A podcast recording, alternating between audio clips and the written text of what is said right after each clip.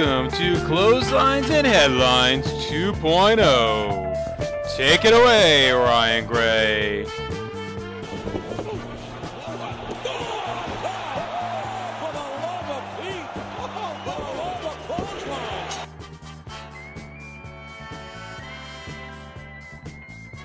The LSL Connection, we are back with episode 7 of Clotheslines and Headlines 2.0. Now, if NXT merges with the UK, obviously they happen. If they change their name, do we have to change the name to 2.0? What do you guys think? Do we? No? Maybe? Maybe? You mean change it to Europe? Yeah, Clotheslines like- Europe? Clotheslines and Headline Europe or whatever brand seems to spread is. Or if they do like a 3.0, we're going to have to kick someone out and bring someone else in new. What do you think? And there's the Yay, Chikara, nay? yeah, the Chikara Tag Team 3.0, so we might get confused with that. and We'd have to skip the 4.0. So Ugh, all right, enough of this bullshit. Maybe we just have to. Maybe we just have to change our gimmick. I, I, mean, Hmm. I don't know. But can we keep the jizz colored level letters? Uh, you know, that's cool with me if that's cool with you guys. always. All right, big jizz guy. Oh, All right, yeah. speaking of big, speaking of big jizz guy, our first repeat guest, Mike Eller. What is up, buddy? You're the first one to come back, second time club. I I didn't get scared away. Uh, you guys did you guys did all right. Uh, you guys do have a great show here, and uh, outside of the shows I've been on, I've listened to them all, obviously, and uh, definitely happy to be back. Awesome, dude. Rocco, how are you? I am good. I am very good. I'm excited for today. I'm happy to have Mike back. Uh, from what I heard, he, he was he was kidnapped by Justin, I believe, for uh, the Royal Rumble podcast, but we got him back. We went Liam Neeson style. We kidnapped him back, and he's back on our show where he belongs. Is that what happened? No, it's not what Oh. happened, but oh, you were close. Uh, I, I met Mike Rossi at the end of our, sorry at the end of our last show. He disappeared and we didn't know what happened to him. oh, my bad. Oh yeah, yeah, yeah. I fell off a cliff. oh, I thought you were kidnapped for uh, nefarious reasons. But thanks having you back for everyone. Mike, thanks for coming back. Yes, me and Rocco went on for about 15 minutes about, about CM Punk in AEW. So I'm curious how that aged. I was curious. Maybe I'll go back and take a peek at this that one and see how it went. We're talking about NoSo Network, where we did la- where we previewed the Labor Day weekend. Wasn't affiliated under the clotheslines and headlines, but we did a little extra pod previewing the weekend. So if you haven't heard that and you want to go back and listen to our predictions and see what we got wrong and see what we got right, there's there for the taking if you want it. But anyways, guys, the news of the week. Guys, we've had some serious heavy hitters news starting this podcast. If it's Sasha, Vince, Triple H, whatever, lawsuits, NDAs, whatever. But the biggest one is here now. Guys, last night on NXT, Doudrop won her first match on WWE TV since February 7th, where she defeated Liv Morgan. Now, Rocco, uh, where are you on that? Like, how pumped are you for that? I think it's great. I think it's about time. I like having people that look different than other people, and uh, it's a good sign that shows maybe like we don't have the same uh, dumb fucks who thought that Becky Lynch wasn't attracted enough enough to be the champ. Maybe those people aren't making stupid decisions anymore. So I'm uh, super excited, and uh, you know I've been uh, watching a lot of her uh, tag stuff, and uh, she's fucking awesome. And she could be a really big, cool. That was a pejorative, but she could be a fucking awesome addition to the roster because she is like a fucking something that they don't have, and she's really good. and uh, I love it. And just remember, everyone, um, there's room for everyone. Like wrestling's supposed to be about people that look differently and are from different places and wrestle differently and talk differently and stuff like that. So I was super psyched, and I uh, I didn't even realize that. So glad to see it happen. Dude, you really just did 45 seconds on a slice news fucking thing. That was fake news, buddy. Uh, I just didn't want to open up with Braun Strowman. Braun Strowman returned to Raw last night. I have the opposite degree uh, opinion on why he's back, but uh, go ahead.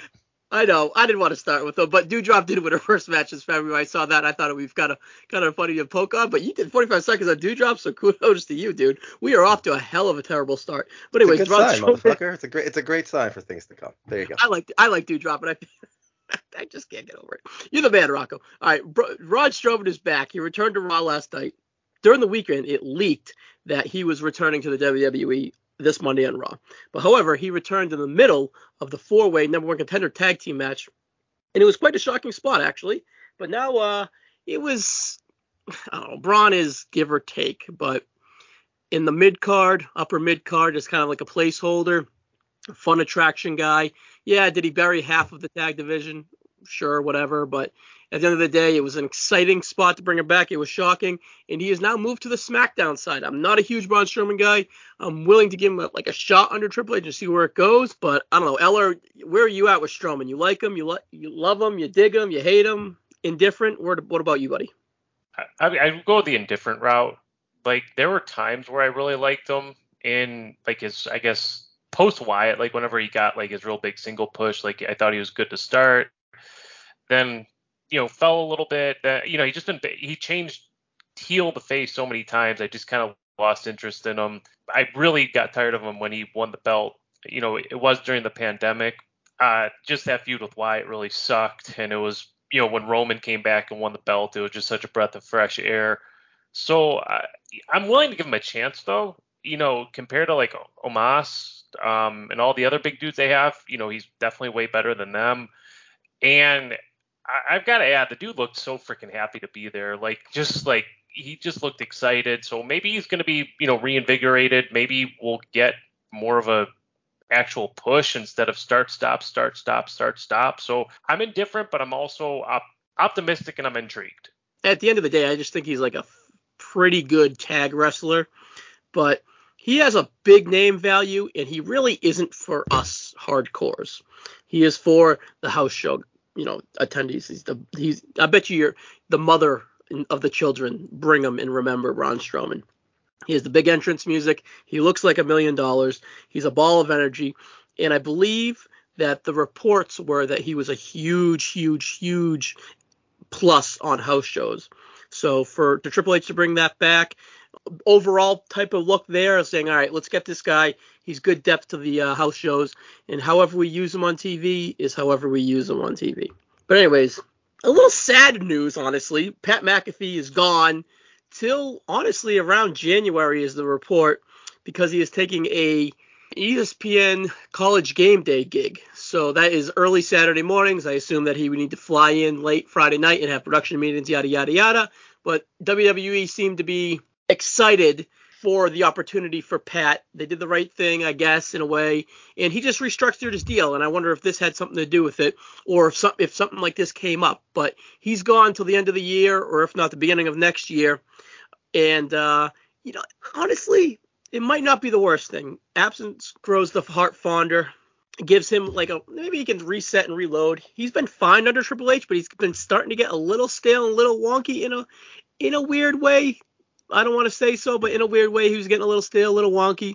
But overall, I, I don't want to see him go. He's he's electric. Rossi, I know you're a big Pat fan. You know, what, how'd you take this sad news? Because at the end of the day, it is sad news. Yeah, I was pretty bummed, uh, mostly because I don't really think that there's a lot of people that can fill that void and give you half of what he does on a weekly basis. Um, I think like the coolest thing I could think of is maybe they bring Barrett up and bring Nigel back to NXT um, but Barrett's not. I mean, he does a lot of things good, but it's not anywhere near what McAfee brings to that broadcast. So I'm bummed. I mean, we got SmackDown here in a month in Worcester, and I'm bummed that we're not going to get his entrance and getting to watch his theatrics. I feel like the two SmackDowns I've gone since he's been on, he's like the most entertaining part of the show. Yeah. Um, and it doesn't sound like he's going to come back and go right into the booth either. Um, the way that it all reads, um, it seems like he's always going to be part of the WWE family it seems like he'll be on, like maybe to do a match here or there, but it doesn't seem like he's going to be a regular, maybe even again. Um, so, I mean, who do you who do we think's going to replace him? That that's my big thing because there's a lot of spots here that he could fit in, um, or that people can fit into this to sit next to Cole. And Cole's been great. You know, I've loved his work on, on pay per view since um, Vince has been gone. Um, but I don't think they're going to give Graves double duty. So I'm a little worried about who they give him in the McAfee spot. Well, I think Graves is the plan in the short term, but honestly, last week there's a guy that returned to TV, and that guy is JBL. So it might be something as simple as that. He's going to kind of reload Corbin a little bit, and they might use him on TV. Barrett was awesome, is an awesome idea, but you know what's a terrible idea, Eller? Mama effing Mia. Oh, what if what if we get Mauro back? I don't know, man. Eller, who would you pick out of that bunch? Definitely not Mauro but definitely, definitely not Mauro. I would go with Wade. Okay. I don't know what his like Wade Barrett. I don't know what his like if he wants to like stay in Orlando full time, but he I I think he's great with Vic. Um, I think that he like he's funny. Like I don't think he's good as Pap, but he's like he's good with and sometimes maybe he's like too pro heel or a little bit like he hits it a little too much on the nose, but I, I really enjoy him. He makes me laugh. Um, he's willing to dig on the the babyface commentator a lot. He's like with Toxic Attraction, he's like not king pervy, but you can tell he's like obsessed with Mandy Rose, but he does it in like a subtle way, which is okay, I suppose. Um, so yeah, I'd go with I would go with Wade. Yeah, I think that's the essence, you know, overall feeling. Rocco, any different? That's a good point. A good choice. And then you move Nigel over to NXT. He knows a lot of the NXT uh, UK guys, and he's super underrated. I think he's fucking really mm-hmm. good on commentary. So I think that'd be a perfect way to get Nigel seen until maybe they relaunch the UK, uh, the Europe uh, version. So yeah, I like that idea, and I like my idea as well. Agree. Maybe even Nigel on SmackDown too. I thought a, about that too, but I think yeah. Wade's a little funnier and kind of brings a little more yeah, levity absolutely. to so I think that's the only reason why. But I think Nigel could do it if they really wanted a little more of a serious thing. But if they're going to go from Pat, I think they're going to still want a guy who can crack a couple jokes while Cole's the straight man. Yeah, I just think Nigel, just because how good they were together at the UK show back in 2017. But yeah, that was really good. But that's not the direction that they're, they're going to want on the Fox show, I don't think. And then News today breaks that the Royal Rumble is officially coming to San Antonio, Texas. Again, Texas for another stadium show. Uh, you know, if you're a WWE traveler, you're like, oh, fucking Texas again? What the fuck? But the Alamodome has held, I believe, two previous Royal Rumbles, 2017 and 1997, of course, both being pretty electric Royal Rumbles. So the Alamo, Alamodome is a pretty good place for the Rumble. It's just unfortunate that we were just in Dallas, you know, six months ago or whatever. But on this WWE Royal Rumble poster, I figure it'd be interesting to look at the names on the poster. From the top, we got Drew McIntyre, Ronda Rousey, Oscar, The Street Profits, Riddle, Edge, Styles, The New Day, Charlotte, Rhea, Bayley, Bobby Lashley front and center, Rey Mysterio, Rollins, KO, Brock Lesnar, Bianca Belair, Liv Morgan, Austin Theory hiding in the corner, Becky Lynch, big, big ass stomp, Shayna Baszler hiding in the corner, and the Usos. So Oh, and then you got the Brawling Brutes hiding too. So interesting names there, kind of confirming that Brock should be back around the Rumble. I don't think that's a huge surprise, but that's also promising. And then you know it's kind of you got Liv over there in the corner looking all big, Rhea front and center. Lashley and KO front and center, and then you got like AJ and Becky hiding in the background. So those are some of the names. Maybe we'll get into later. We'll get into a little landmark. But like Ryan's thing is a little Royal Rumble adjacent. Let's just say that. What is it relay? What's going on here? You got the system for total control. Now is there anybody out there? Now watch yourself for you, cause we can't go. Alright guys, WWE TV report, Clash of the Castle review. Guys, overall I thought this was an excellent pay-per-view. Out of 10, I would go 8. You know, 8.1. Uh, my excitement was an 8.6, I believe I had it at last week, and it lived up. So it lived up to the hype. I thought it was great. I think the three big matches delivered. I think the undercard there was wasn't that offensive. The two tag matches were fun, and the SmackDown title match was Liv's best match on a very low scale. But overall, I wanted to kind of dig deep into these big, big matches that happened here. Let's waste no time and get into it. The biggest match of them all being Drew McIntyre versus Roman Reigns for the WWE Undisputed Universal Championship. This felt really, really big. Honestly, bigger than the Brock matches. First, we get the Broken Dreams for what 75, 90 seconds, and the build up through the Drew's journey through the WWE, getting fired and everything, and coming back, going through NXT, and just looking fan fucking tastic. And they delivered this. They delivered the song. They delivered a beautiful video package, and then Drew McIntyre came out looking like he worked at the dollar store with just like his tights on and a sword. He looked so naked. He felt so empty. Still felt like a super big star, and he looked like he was ready for fucking battle. That's you know, kudos to them. That was fantastic pre-match work, and honestly, I was hyped. I was just like, there's no chance Drew's losing this after kind of being like, yeah, no way is Roman's losing, and then, just slowly building up the confidence with Drew within you. And uh, I was super hyped for that. And it's, it really, it's been a while since I was that hyped for a WWE match, really. No Heyman, no Usos, or Sami flanking Uso. You know, the, the announcers were hammering that the Uso Big Goose is alone for this one. A little foreshadowing, maybe, but hey, cool to you know have Drew come out like that. Cool to Roman have come out, and I thought it added to the prestige of the match. And then we saw Car- Scarlett and Kross sitting ringside, along with Fury sitting behind the announcers. Not much from Scar- Scarlett and Kross, just you know an ominous stare and pointing at each other and threatening. You know they're building, they're actually doing a pretty good job with Kross, and I'm, you know it's promising in this role. His squash with Gulak was real good, and I, I'm I'm not a big Kross guy as we've gone over, but I'm optimistic about what they're going to do with him. The match started slow. It was a super strong build, but really the slow start didn't matter. The aura was there and it never dimmed. The build was really solid in the middle match. The moments in the near falls were starting to mount on top of each other, and just this match was just a slow, epic build. The Theory cash in attempt was perfect. It was so well done. But you have the double knockdown spot and then Theory's music hit. He's dragging the ref with him. He goes over to the announce table where the ring bell is and says he's cashing in money in the bank. And then I, I didn't even see it coming. Fury just knocks him out for the best of the match, for the best of the two men in the ring. And it, it was just awesome. So now this is back to back pay per views, cash ins with uh, Theory teasing them and then not and not being able to do it, but just really just stepping on the gas a little bit. It's it's really nice character development for Theory, and I think they're doing a really good job with him while not shoving him down your face. All right, so the Theory brings out the extra ref, and it's a perfect opportunity for when they have that ref bump. Is it the spear on Little Nate? So that Theory bringing out extra ref was perfect for the Jesus Christ, the setup, the one the two, the three. I forgot honestly, I forgot about that. That's been built for a massive stadium show like this, and they haven't gone to it lately, but the equity is was in it, was with it, and this stadium blew off with the one, two, three, and I honestly thought that it was over.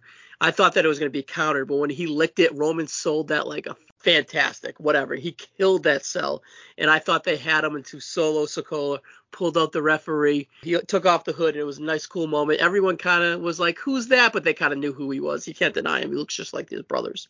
Then Roman goes home, smacks the spear, and I still thought that Drew had a chance, but it was it. It was the right call. And then as soon as the bell was over, I was kind of was just like, wow, they convinced me in the build that Drew was to win. But after they pulled Solo pulled out the ref, Drew just was so emotionally drained. He felt he had it. That he was Roman was dead and he knew it. The ref pulled him and he was emotionally drained. He couldn't overcome it. The spear ended him and he just looked spent and disappointed. He sold the loss so well. Roman just cool hand Luke grabbed Little Loose, said, "Yeah, well, that's what's up, bro." And they went to the back, just the coolest guys in the room. You know, we'll get into the solo in a second, but man, that thing was absolutely beautiful. I'll take real life drama in the build of a match over any, you know, super spot fest that's kind of crazy and wonky. But man, they convinced me Drew was going to win in the build. They convinced me Drew was going to win in the match. And then when Roman won, I was relieved. I didn't really, at the end of the day, I, I didn't think I wanted Drew to win. And I was super happy that Roman won. Roman is the money, but Drew would have been the moment. And what a piece of business that was from the opening video package all the way to Drew getting defeated. And well, then we got to sing along. I don't know. I guess it came out today that it wasn't supposed to be on TV, but I understand why they did it. You know, Fury being from Europe or being from wherever. Fucking all the Brits are wonky. You get it. But when he won the World Heavyweight Boxing Championship, they did the whole American Pie thing, and he sang to his wife. So everyone, so that was for the live crowd. It wasn't for us. It made Drew feel a little weird or whatever. But at the end of the day, Brits are fucking wonky. We all know that. All right, Eller, was it the right call to have Roman win?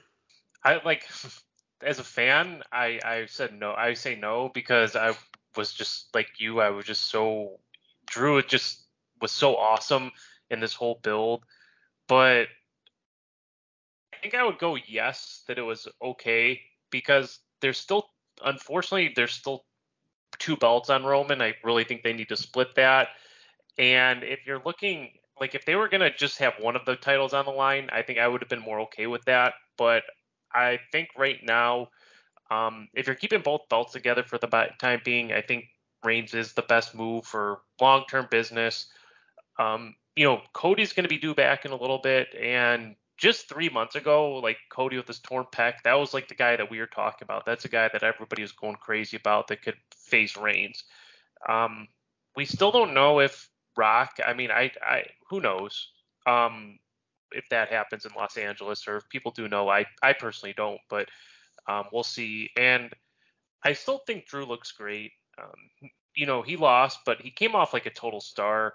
He's in the past, you know, Drew's beaten Brock Lesnar. He's beaten Randy Orton um, to a lesser extent, but still an awesome guy. He's beaten Sheamus in some really good feuds and some really good matches in the past. So I don't ever see Drew dropping be to- below like a top tier guy, like, you know, never maybe a, a Reigns level, obviously, but I think he's always going to be a star. So it did, uh, they did a great job. I, that's one of my, I don't know, I felt like I, just the storytelling was just so awesome, and it was awesome. There was another match I thought was really awesome in that show, and uh, just props to both guys because they worked their ass off. They you could tell they were tired, but you know they weren't like gassed or anything like that. But you could tell they worked their ass off. So um, I would I'm fine with the Roman win. Yeah, I agree. I, I didn't like I said earlier. I thought they were they kind of swayed me. They kind of made me think it, and then they I was like, oh my god, they, he can't lose. But man, when Roman won, I never wanted it. I always wanted Roman to win. Roman's the money dude, and it shouldn't be Drew. Drew doesn't need it. If, like you said, hopefully they split those belts soon, and then we can consider getting one on Drew. All right, Rossi, where does Solo fall on the depth chart on the SmackDown roster? Mid card, upper mid card, and where would you position him within the bloodline? So, I mean, he definitely seems like somebody that they wanted to elevate by putting him in such a big spot.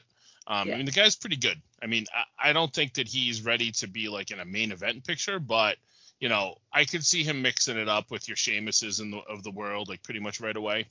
Um, and you know, Sheamus obviously showed. We'll talk about it in a bit how fucking good of a wrestler he was on this show, right? So I think there's so there's a lot of equity here with this guy. I think he's going to be able to really grow into a role here. And when you think about the fact that um, Sami Zayn's probably going to eventually be out of the, the bloodline, um, he's going to be a pretty natural fit right here, right?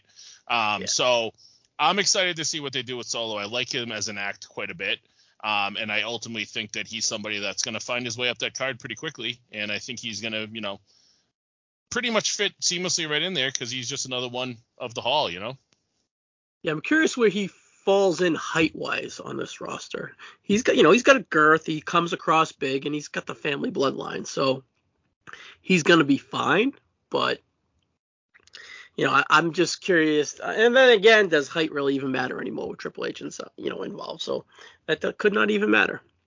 All right, Rocco, how good was that sing along? Would you, what would you consider that pass? Would you have done better would would that have been your song selection? And has American Pie ever been a death metal song? uh, he, I, would say he had a good voice. Uh, it was a little strange hearing a Brit sing a song about like um, the death of the idyllic 50s and uh, the big bopper dying in a plane crash of, um, about this whole thing. It was very strange. The crowd seemed to know what the hell was going on. I mean, I kind of knew the whole Deontay Wilder thing, um, it's a song I don't ever need to hear again. It's like such a lame song, and uh, I don't know if it's ever been uh, death metalized. Um, my band covers "Born to Run" by Bruce Springsteen, so there's that. Um, I didn't really love his handshake of Roman. I don't know what, I don't know if that really what kind of how that fit. I mean, was that supposed to be Roman saying like you helped me out by knocking out Theory? I don't really know how that whole thing worked out with how that. It's a little respect thing, you know. Yeah, but game recognized game. Why does he give him respect? He, they took him getting uh Karrion Kross a distraction, and his fucking cousin had to help him win the match. It's not really respect. like he didn't.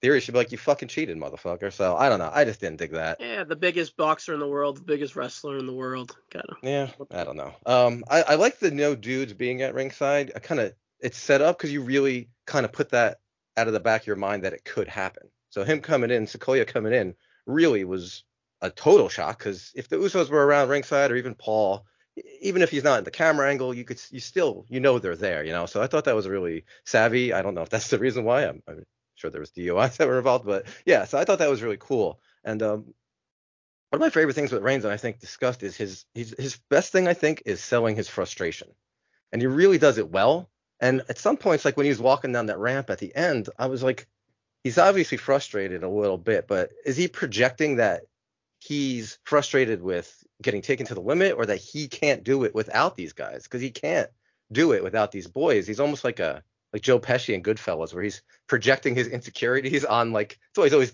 you know talking down to Jay and uh, obviously these guys. So I don't know, it's kind of like a weird projection thing that I think is really good that he does, and he always really sells that well, and I like that a lot. And I, I really that was really impressive that you picked up on the uh, the emotional um, aspect of Drew not getting the pin in that moment because it's a really it's a thing. If you play sports, you know what happens when adrenaline stops. If a match, if a, there's an injury on the field, it, it could just fuck up the rest of the your game, you know. And even in other stuff, you watch a movie and the sound gets a little wonky, it really takes you out. Um, or in a if you're playing in a band and the fucking uh, string breaks or something, it fucks up everything. So I really thought that was perceptive of you. I'm impressed that you have that depth in your uh, brain to do that. So uh, you did good on that one, and I think that's a really good point, and I like that a lot. So uh, yeah, I liked it too. He just knew that Roman is so goddamn good, and he sold that moment so well. And he knew that Roman's so good, and that was his only shot he had. That he gave it his best shot. He hit him with his best move. He had the most momentum. You and keep he- saying best. He, he he's but he needs people to help him. Uh, You, you're I'm not really. about Drew. Yeah, but he's he like for him. I don't think he's selling that Roman's so good. I think he's selling that Roman has all these things at his arsenal that he doesn't have. He's got three dudes now, and Paul Heyman, and you know belts to oh. hit people with. Like, what is Drew has a sword that he you know can't stab people with. So I don't know. I think it's more that aspect of like how many people do I have to fight to beat this guy? I got the seventy thousand people, and he pulls out this random dude cousin of his out of nowhere, and I still can't take him. So I I, I think you're underselling that aspect of it. Well, he took him out on SmackDown. He took Sami and the Usos out on SmackDown. Paul's not around, so he had the one-on-one shot, and he caught him in that one-on-one moment, and it was over. And then the Uso shows, or the third, the Solo Sikoa shows up, and he's like, "I'm just done right now. I have no more energy. This has been a grueling fight. I fought fair. I had him in the moment. I set myself up for success, and then he pulls this out of his fucking ass. I can't deal with this right now." And he sold that moment perfectly. Yeah, it's kind of like people dealing with the horsemen back in the day, right? Like, In a way, yeah. how much do I got to do? And it's never going to be enough. Yeah, but overall, this was fantastic cinema from start to finish, and the sing along was whatever. All right, brutal. Gunther, Sheamus, IC title, absolutely epic. Um, Imperium was back, really cool moment. Great timing with that too. You know, it, it, it was just it was a nice surprise, a nice pop, a nice added excitement to this match. They got in and they got out. They I don't you know the whole brawling around Sheamus and uh, Gunther staring at each other. It's kind of lame to be honest, but it's necessary. It got everyone out of the picture. It kind of set these two guys as the big, big, big destructive leaders, and then all the foil around them just really had to go away. So it was it was done well, but the overall sentiment of them just staring at each other is kind of lame. All right, so let's just go over this little graph I saw on Twitter the next day on this fucking hoss battle. All right, so this match was 19 minutes and 38 seconds. Strikes. Sheamus had 104. Gunther had 84. S- Uh, strike downs. Six for Sheamus, 16 for Gunther. Grapples. Three for Sheamus, five for Gunther. Dives. One for Sheamus, zero for Gunther. Submissions. Zero held. Uh, Sheamus held a submission for zero seconds. Gunther held one for 52 seconds. The Boston Crab. Count triggers three for Sheamus, two for Gunther. Weapon attacks three for Sheamus, two for Gunther. Four taunts for Sheamus, six taunts for Gunther. Big offense, not sure what that mo- means, but we'll- let's go with it. 10 for Sheamus, 25 for Gunther. Finishers, zero for Sheamus, one for Gunther. Gunther won. Sheamus match offense. This is a fucking Brit that wrote this, by the way. The spelling's all terrible, so it's throwing me off. Match offense, 49% Sheamus. Strike rate was 66% for Sheamus. Reversal rate was 16%. 51% match offense for Gunther. Strike rate was 18%. Reversal rate was 19%. So pro wrestling musing.com was brings us that stat. So I thought that was interesting.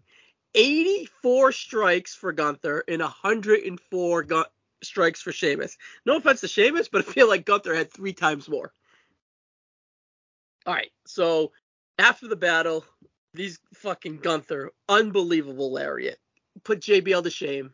Un- like Sheamus sold that like a million bucks. Gunther delivered it like a million dollars. Great finish. Kudos both guys. Eller, is this match overhyped or would you? Is this an all-time classic? Can it be both? I, like I thought honestly it was my third favorite match of the night, um, behind the main event and behind uh, a match we'll get to later. But I, I still freaking loved it. Um, it like I I guess I felt like I had heard on so many different shows or you know everything like the previews and just like how they were building this match. I had already played this match in my head like so many times even before it happened. Um, I hope this doesn't come off like a hot take, but it kind of felt like an AEW TV main event for me where there's a lot of hype into it. Like everyone's talking about it's great, and I did think it was great, but I don't know if I'll have like that much. I don't know if I'll remember it that like you know in six months or something like that. It's not something I'm going to be thinking about for like my favorite matches of the year. Um, again, I, I I really did like the match, but I it just wasn't. I just didn't. Sometimes I like it a little like matches a little bit sl- slower. Um, and the st- even though I don't think the storytelling was bad or anything like that, I I just I don't know. It didn't it didn't 100% connect with me. Like I, I appreciated how badass it was, and there's sometimes I love those matches, but just um and, you know I'm, I'm not trying to bash a match I think was great, but it wasn't one of my all-time favorite matches. No. Interesting. Any of you guys got to add to that? Rocco, how did you feel about the match? I really enjoyed it. Um, I could see like Mike, it might be the type of thing where you uh, it's overhyped, and you maybe watch it again without the hype in your brain, and you appreciate it more. But you know, sometimes things just don't click if they're in your head how they you want them to do. Um, I I disagree with you, Ryan, about this stare the stare down, which I thought was incredible. I thought that was like perfect in fit. Gunther brought his boy back because he knew Sheamus. He's the general, right? Like it was like generals in armies, and they he needed the one extra guy to neutralize the two guys that Sheamus had. And they knew that shit was going to get wild. You can't not get wild with, uh, you know, Bulldog Butch running around out there. And they brought it, and he neutralized that, and he knew they were going to fight. And it's kind of like you let the you let the the artillery, the uh, the opening, the the guys in the front lines, you let them clear the battlefield, and then at the end, the two generals come in. Two, and it's not even like a Hogan Warrior like battling gods, but these are just men, and it's built on respect and respect through violence and like having the chaos and calamity around the ring, which it would be, because that's why he brought Vinci Vi- Vici back was to neutralize that. Sheamus's boys, and I think Sheamus knows his boys are a little out of control, so he he didn't have a problem and let them clear the canvas and let them paint their like you know fucking violent fucking artistry on that ring. So I liked it, and I like that they didn't because those guys are below them. They're the generals. They're in charge. So yeah, you, let them let the let the kids fight and we'll the adults will uh, you know we'll settle all differences outside. Um, the clothesline was fucking insane. Love that. It's like a Japanese match, death match where you get crazy explosions and barbed wire and like eh, what's gonna kill this guy? Oh, I'll just take his fucking head off with a clothesline. So I think I'm definitely higher on it than Mike. I definitely think it's a type of match you might be able to show to someone who didn't doesn't watch wrestling and get them kind of hyped on what wrestling could do. Kind of like a Brock uh, Roman match from uh, Mania that time. That was like just pure violence, which I always like. Uh, big guys like that, big violent matches like that. So um, I think I'm higher on it than Mike. And uh, yeah, I think even just thinking about it makes me and think like it more. I tell you the truth. No, I haven't had a go- chance to go back and watch it, but if you know if you want to steal JT and Marcus's formula of four and a quarter being an all-time match and higher, I would definitely say it's in that category.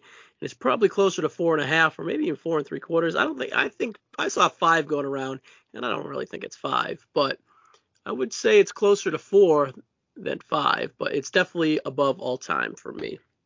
And kudos to Triple H and the booking team to have the foresight to bring back Vinci and then to have Vinci Walter feel like you need to bring him back by having Marcel lose to Butch the night before on SmackDown. So that's a cool little like all right, so we kind of not throwing shit at the wall here. We have an actual plan. We have a storyboard, and we want to build to moments and make have this shit make sense. But just the I can't let it go. The optics of them running around and these guys just staring at each other. Yeah, I like the general feel, but it's just kind of silly. I think. I love the idea of it, and I love it's just the, the optics of them just staring for fucking four minutes as these guys be, brawl around them. It's just like whatever. So, Rossi, you want to add? What did you think of the match? Did, does it live up to the hype? Are you closer to Rocco, closer to Eller, and somewhere in the middle with me? I fucking loved it. Um, I think this this felt like a Walter indie match. Um, I really, you know, I, I this was why the, the, this match played out pretty much exactly how I expected it to.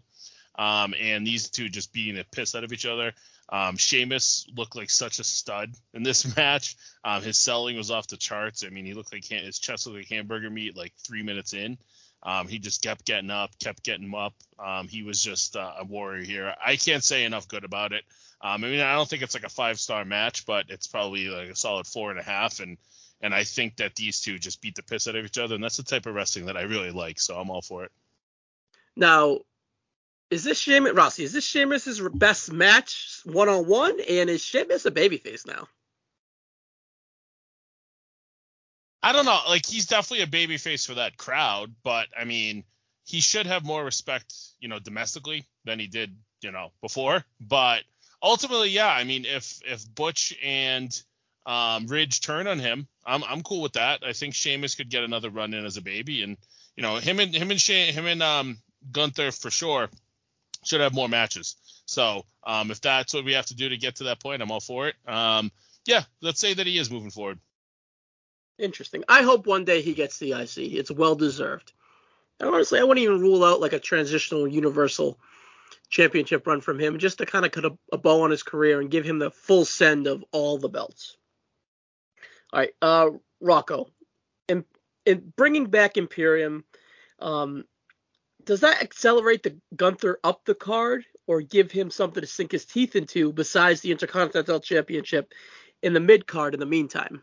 I mean, with the lack of a uni- uh, a main guy, he is kind of the main title picture because he's gonna probably be main eventing some Smackdowns and, and stuff like that. So Imperium, just having them is awesome because the tag division can always use another tag team and they're fucking incredible. Uh, so yeah, I mean, it just makes uh, Gunther's aura even more impressive than just having one dude who kind of announces him. He's got a, another guy, you know, and they could they could do it. Uh, they could win the tag titles, and he could have the Intercontinental title and have a real cool optic thing. Um, the one thing that's strange is that he's kind of only a heel because he's a foreigner, which is always kind of strange, you know, like he well, this is doubling down on that. yeah. Well, he doesn't cheat. Like Butch is always getting crazy and breaking. Like you know, Imperium doesn't cheat that much. I don't remember them doing it that much, but uh, know, it's just kind of interesting how he's going to be portrayed because I just because I guess if you're just dominant and beating up people that people like, it, it's it, you, are kind of a bad guy. But um, I just making that team together and whole again is the smartest thing they could have done for all three of those guys. I think. Yeah, and it was it's kind of out of the box. It wasn't there wasn't really hinted to. You had Marcel, but you had Vinci down in NXT being a supermodel or whatever. So, do you think they give Gunther that entrance, Rocco? The old school? No, the entrance where he the freeze frame where he would point at the camera. Can you oh, see Gunther with that? oh, Jesus. Can you imagine that real quick? He's gonna take all of uh, Eli Stone's boys or whatever that guy's name is. He's gonna take all his models and put them in Imperium. Oh gosh. All right, so the final big match here was Riddle versus Seth. The build to this match was great. Short, easy, and effective. Great emotion, which played into the story and structure of this match. Uh, don't forget, this is the first match of the feud here, so as the story goes, so does the feud go, which was already hot, hot, hot to begin with. But in reality, you can't really overflow like the excitement and the brutality yet because it's the first match. Seth needed to kind of gain the psychological advantage as he has been in the story. So it's kind of like that's how the match structure went. It started hot. Riddle came out of, you know, Riddle jumped him with a fist of fury to start, and then Seth kind of grounded him and then started playing the mind games, talking shit, pissing off Riddle, the MMA fighter who would br- brutally, you know, kill him in a MMA fight. But Seth is that conniving little asshole of a character who squivels and gets his way and manipulates people. And Riddle is he was so emotional he was easily manipulated. So it played right into Rollins' hand, which is kind of why he won the match in the end. So the bill this was very well wrestled, but at the end Rollins is talking shit. Riddle has had enough. He goes to take a steel chair. He swings, misses, hits the announce table. Rollins scurries back in the ring. Riddle follows him. Curb stomp, another curb stomp off the middle rope. One, two, three, go home. 18, 20 minutes. Really well wrestled. It didn't peak in emotion, but it was very effective to the structure, to the build of the story so far of Riddle being unhinged, not knowing how to control his emotions, not growing enough as a character to be able to control his emotions, and Rollins playing into that veteran cocksucking asshole that manipulates him and so he can wrestle within his lane and really do his thing. I thought this was really good, and I don't think it's going to be their best match, and I don't think this is going to be the end of the story at all. I think it's just starting, and it's already super high, and it already peaked. Great showing from both guys here. Um, I, I'm I hope they're going to gear up to another one. Being at Extreme Rules, I assume that there's going to be a stipulation to that. Maybe Extreme Rules, maybe I, I don't know the stipulation. It's it's way too early to tell, but overall, I thought this was awesome. Now, Eller, when was the last time Seth Rollins won on a PLE slash pay per view? Yeah, so if we want to do like just a match he was part of, he like Team Raw won when he was on, uh, at Survivor Series 2021.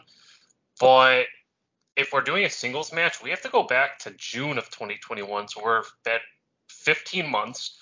Uh, July June 20th, the day after my wedding, actually, and uh, he he beat Cesaro at Hell in a Cell like when they just kind of made Hell in a Cell like in the middle of June for whatever reason. Um, that was the last time he won a singles pay per view match. Wow, and then that that's not including the disqualification win at the Royal Rumble 2022 against Roman. That's So- yeah, pinfall. Um, Wow. so- So he had a big win on over Edge on a I want to say like early September 2021, the second match in that series. So all the way dating back to Cesaro at Hell in the Cell. Holy shit, that's so that's a testament to how good of a character Seth freaking Rollins has become where he he doesn't get wins and he yet kind of stays at the where he is on the card. He makes a ton of dudes. He has great feuds with Rollins, uh, with Edge and with Cody. He has a great feud with mini feud with Roman, and he hasn't won in 18 months. You said Eller or 16? uh, 15, yeah, 15. 15 and eight, yeah. wow, that's kind of crazy. I'm not gonna lie. Do you any more respect for him there, Rocco? that, that doesn't make me respect him as a person anymore. So no. But you, but this match is an example of the Seth Rollins character as a whole. He's a manipulator. He's a sniveling, conniving, excellent wrestler who uses his tactics to psychologically beat them when his opponents is better than him. Next time he faces Roman Reigns is going to be a no DQ match. Um, he was able. He hopes he's done with Riddle, but he's you know it's he's not going to be done with Riddle. But psychologically, he put himself in the best spot to beat Riddle. So I don't know. I I like Rollins. I'm not like a super diehard fan, but I enjoy, I enjoy and respect most of all of his work. Uh, Rossi, which one of these guys would you do you think would most likely be world champion next? And which one would you put in that spot? I would put Rollins in the spot. Um, I, I definitely think he's shown over the last year how versatile he is. Um, I mean, the guy lost how many straight months did we just say? 15. Um, and he still held to the high star regard. I mean, go back to the Rumble this year, and he had one, one for what, probably nine months, and he was still in a super hyped up match with Reigns. So um, I think that the guy's just got it. Um, he's so important to that TV. Um, I, I he's probably the most valuable guy they have other than Reigns on that entire roster. Um, which you know some people might disagree with that, but I mean, look at what he did for Cody. Um, I mean, losing three matches in a row, and Cody didn't look like he looked like a million bucks when he was going through all of that. So I, I would give Rollins the rub because I feel like the story with him makes the most sense. And again, look back at when he lost to Reigns at the Rumble, or he beat Reigns at the Rumble with a DQ finish, right? So there is definitely legs there whenever they decide to go that route. Um, Riddle, I love, um, and they're really starting to turn that corner with him with the serious that I, I bitched and moaned about here a couple couple weeks ago or a month ago now. Um, I love what they're doing with him. I thought the perfect move here was Rollins winning this match, so then Riddle can set up to win the future matches in the feud.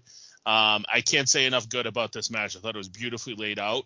And overall, though, when all said and done, Rollins is the guy that I think would be the best fit to be a champion out of these two next. I'm not saying Riddle won't get it and won't get to that point, but I think um, Rollins, you can snap a finger and put in that spot at any point, and no one would bat an eye. Yeah, I would hope it would be Riddle, but I it might be Rollins, especially if they really split the belts. Roman has one more big match set up with Rollins, and uh, if it's for the WWF title or WWE title, I wouldn't really rule out Rollins. I think he's well deserved. He's had some of the best, filled some of the best WWE TV in the last few years, outside of the Rey Mysterio stuff, post Rey Mysterio, let's just say, anyways. And um, oh, well deserved. And oh man, it's the year of the Shield, so let's let's get it, Rollins, I guess. But Riddle, he's he deserves it too. I'm just he's just not he really isn't ready yet. But they could easily heat him up, and under Triple H, I think he's heading in the right direction. Uh, Rocco, how long do you expect this feud to really last? Um, probably too long. Um, but call. but honestly, like, why would Rollins accept another match against him? He won. He beat him in the middle of the ring. He didn't even use a weapon or anything like that. And to me, I mean, that's hopefully what the story will be told and be cool. But in in my brain, it goes, well, he won. He beat him. Fuck, I'm done with you, dude. Like, I'm not gonna fight this guy who wants to kill me again. I outsmarted him once. I got nothing left to prove, and I'm gonna go like you know win some titles or something. So it's gonna be interesting to see how they play that off because he did what he needed to do.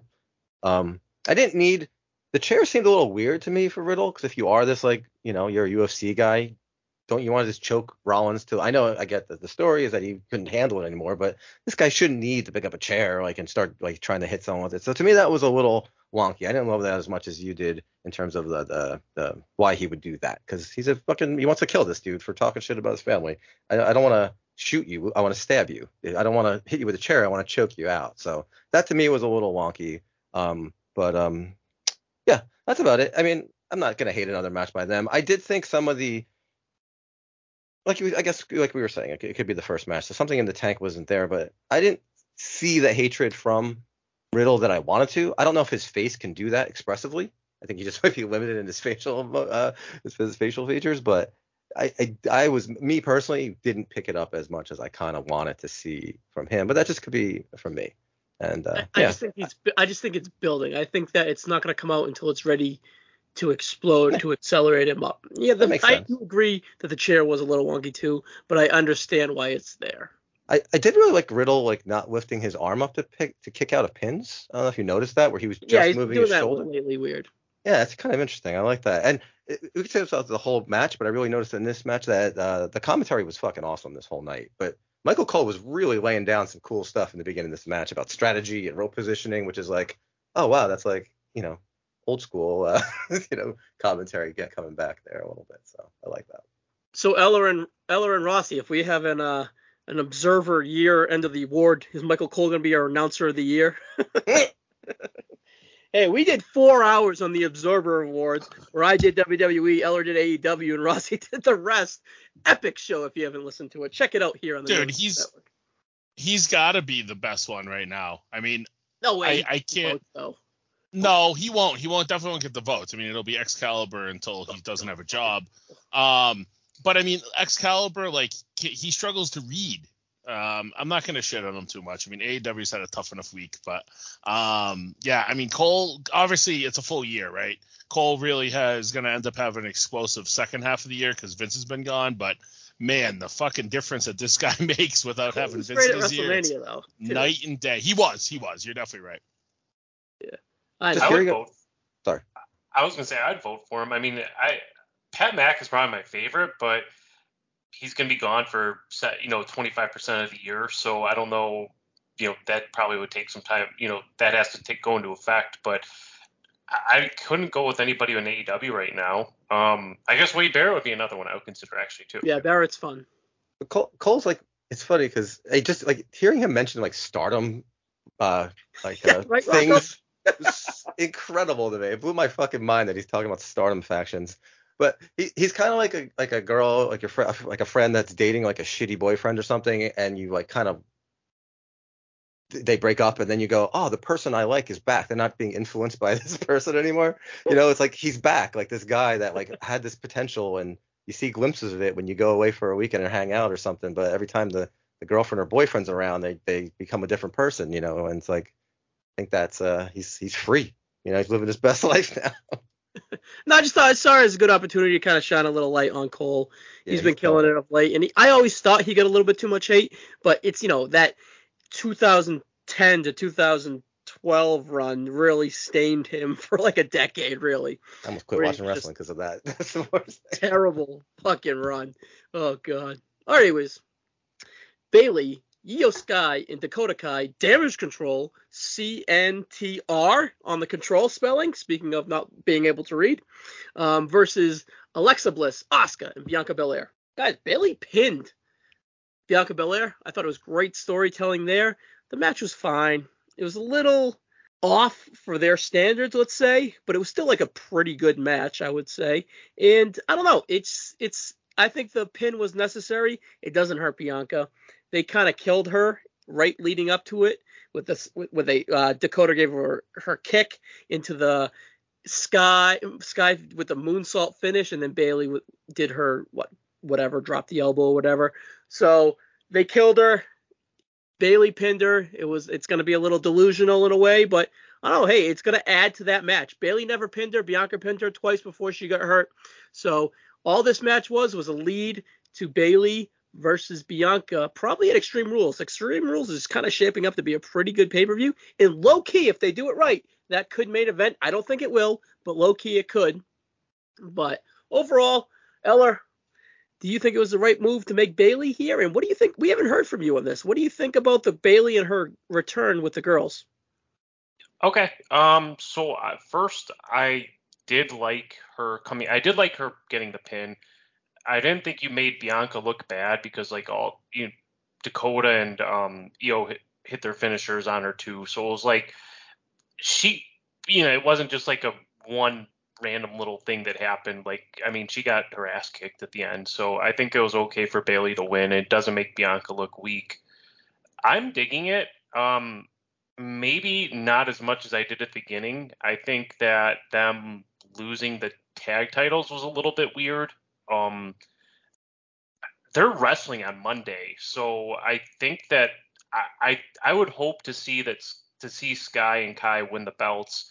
Um, I think I, I know you guys have mentioned this, but you know them having all the belts, I think would be cool. I wouldn't do it for like you know a year or anything like that, but um, I think it's Bayley's just so freaking good, and it's pretty awesome that like this person who, who was considered like somebody who couldn't talk five or six years ago, so freaking good on the microphone and so charismatic um, outside of her NXT character. So um, I- I'm not as hot as it was as I was on it, like maybe you know the beginning of August, but I still think it's really good.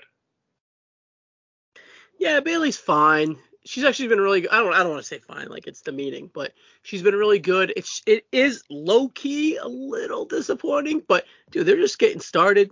Let's be realistic. They got to find their footing, and they should be in a pretty good spot once they find their groove. I don't know. I kind of like Aliyah and Raquel as champions. It's not about Aliyah. It's really about kind of stapling Raquel as the future. But overall, I'm, I'm if they were to drop it to damage control, whatever, I'm good with that. They're a very good tag team. So let me jump in on this. So as soon as they announced this match, my my um, Spidey sense was up because I've Ryan. I know we've talked about it. I think I might have even mentioned it on here. Um, I totally feel like we're getting close to um, Sasha and Naomi's return. Um, now, as part of that, I did say that I thought that the first night against Monday Night Football was a good night for that. Um, if they can time that out right and do it at like halftime or even open the show with it um, to try to steal some viewers that way, um, it's definitely a, a, the proper lane. Um, I think that these guys um, coming back in a show to that level um, would really be a, a smart biz, bit of business.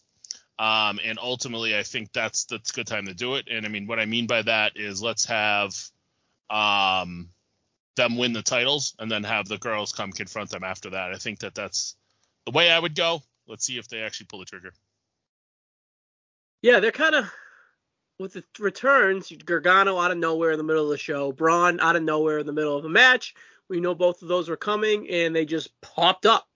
Um, even so, with the Wyatt return and Sasha and Naomi, you got to assume it's going to be kind of the same formula out of nowhere. And same with Sky and Dakota out of nowhere too. So it's a really good formula. It's kind of honestly, it's how it should be.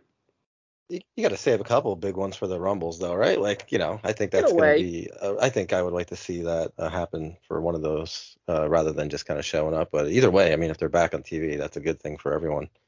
I really like the Bayley pinning uh, Bianca because hopefully they're all in on her now because she's always kind of been the one that's kind of been left out of the main roster. I mean, she had one of the best and most important matches in the, the entire company's history, and she's always kind of seemed like an afterthought in certain ways. So hopefully that's like the time to be all in on her. And uh, I think it's cool that she pinned Bianca as well, like you guys, where it's gonna like it's actually it's it's good because it shows that she could beat her, but it also is gonna fuel Bianca because she hasn't been pinned.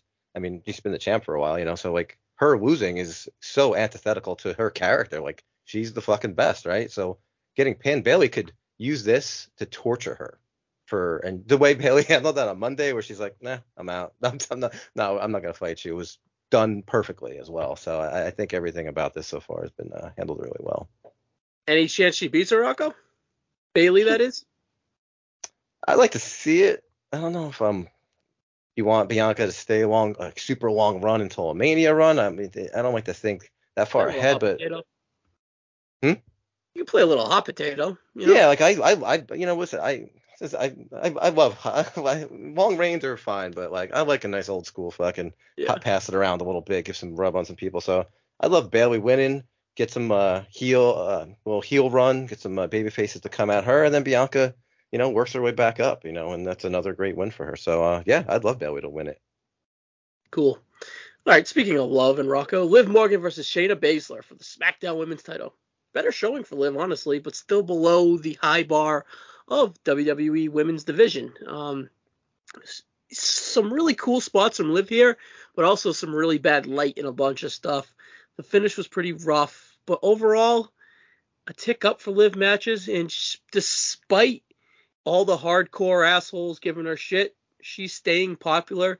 She's connecting with the fans, and her charisma is starting to shine a little brighter as champion. Still doesn't feel like a champion, but her charisma is starting to come out as like instead of like that nervous. It was innocent. It was cute. Don't get me wrong, but that like glass stare. Oh my God, she had it first, which was attended. Don't get me wrong, but it didn't feel like a champion. So her the, that natural charisma that connects her to the fans is starting to come out a little bit as champion. This match was a her best match as a single so far on this run. A little bit due to Shayna, sure, whatever, but it wasn't at the Becky standards or Charlotte standards that Liv has delivered before. But then again, it's not Becky and Charlotte; it's it's Shayna. But I don't. Liv is slowly creeping up. Rocco, I know that makes you happy. Do you agree? Yeah, I mean, you could talk about you know her the word work rate, but wrestling's about more than three star matches and, and above. You know, there's a lot more goes into Two it. stars. Sorry. Go continue. No, but I'm saying if that's your bar, like anything below a three star match isn't worth your time, then you're not watching wrestling not for the same reasons I do. I'm not saying you're saying that, but there's definitely people who feel that way. And to me, like I, that's that's silly. Um, like you're saying, her confidence is a good point because it's like it, that's not just her character, that's real life.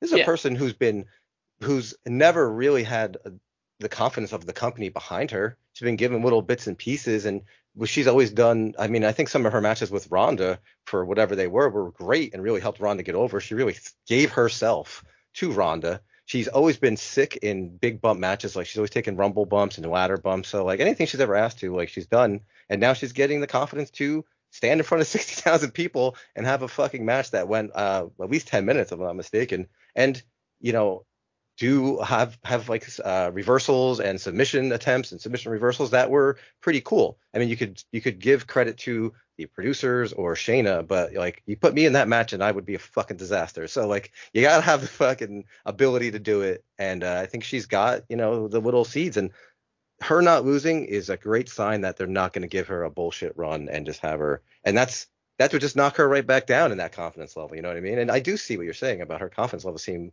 up and like her voice is has more bass to it, and she's not as emotional when she wins a match. And that's just a real life person just getting acclimated to running with the ball and being the champ. You know? So yeah, I saw what you saw, and uh, I uh, hope it means that she's gonna you know have a nice little run. Yeah, that's also her evolving as a character, being scripted too. You know, I'm sure she's going from a girl to a woman, and, and yeah, you could say, well, she shouldn't be a girl anymore, but they they they don't even know how to portray half people for years as adult women. So it's it's the whole company is learning how to do that too. So give her a fucking shot. I Yeah, I think think um, At the end of the day, I just think she's like like a decent tag worker. But I don't know, Eller, what do you think about Liv? We haven't heard your opinion on her. It's very, very strong on this podcast. Liv Morgan, give and take. It's I don't you know you're not getting there's no podcast you're getting better takes on Liv Morgan then. Um so I I was just gonna add, you know, her going to a woman. I remember like Cole had this terrible line, like when her and the Riot Squad first debuted. It, I still remember it. He's like, Liv Morgan is a self-proclaimed juvenile delinquent, and I'm just like, oh boy, if that's like her thing, like this isn't gonna go well. Um, That's, But- that's such a that's such a Vince McMahon line, right? like, oh shit.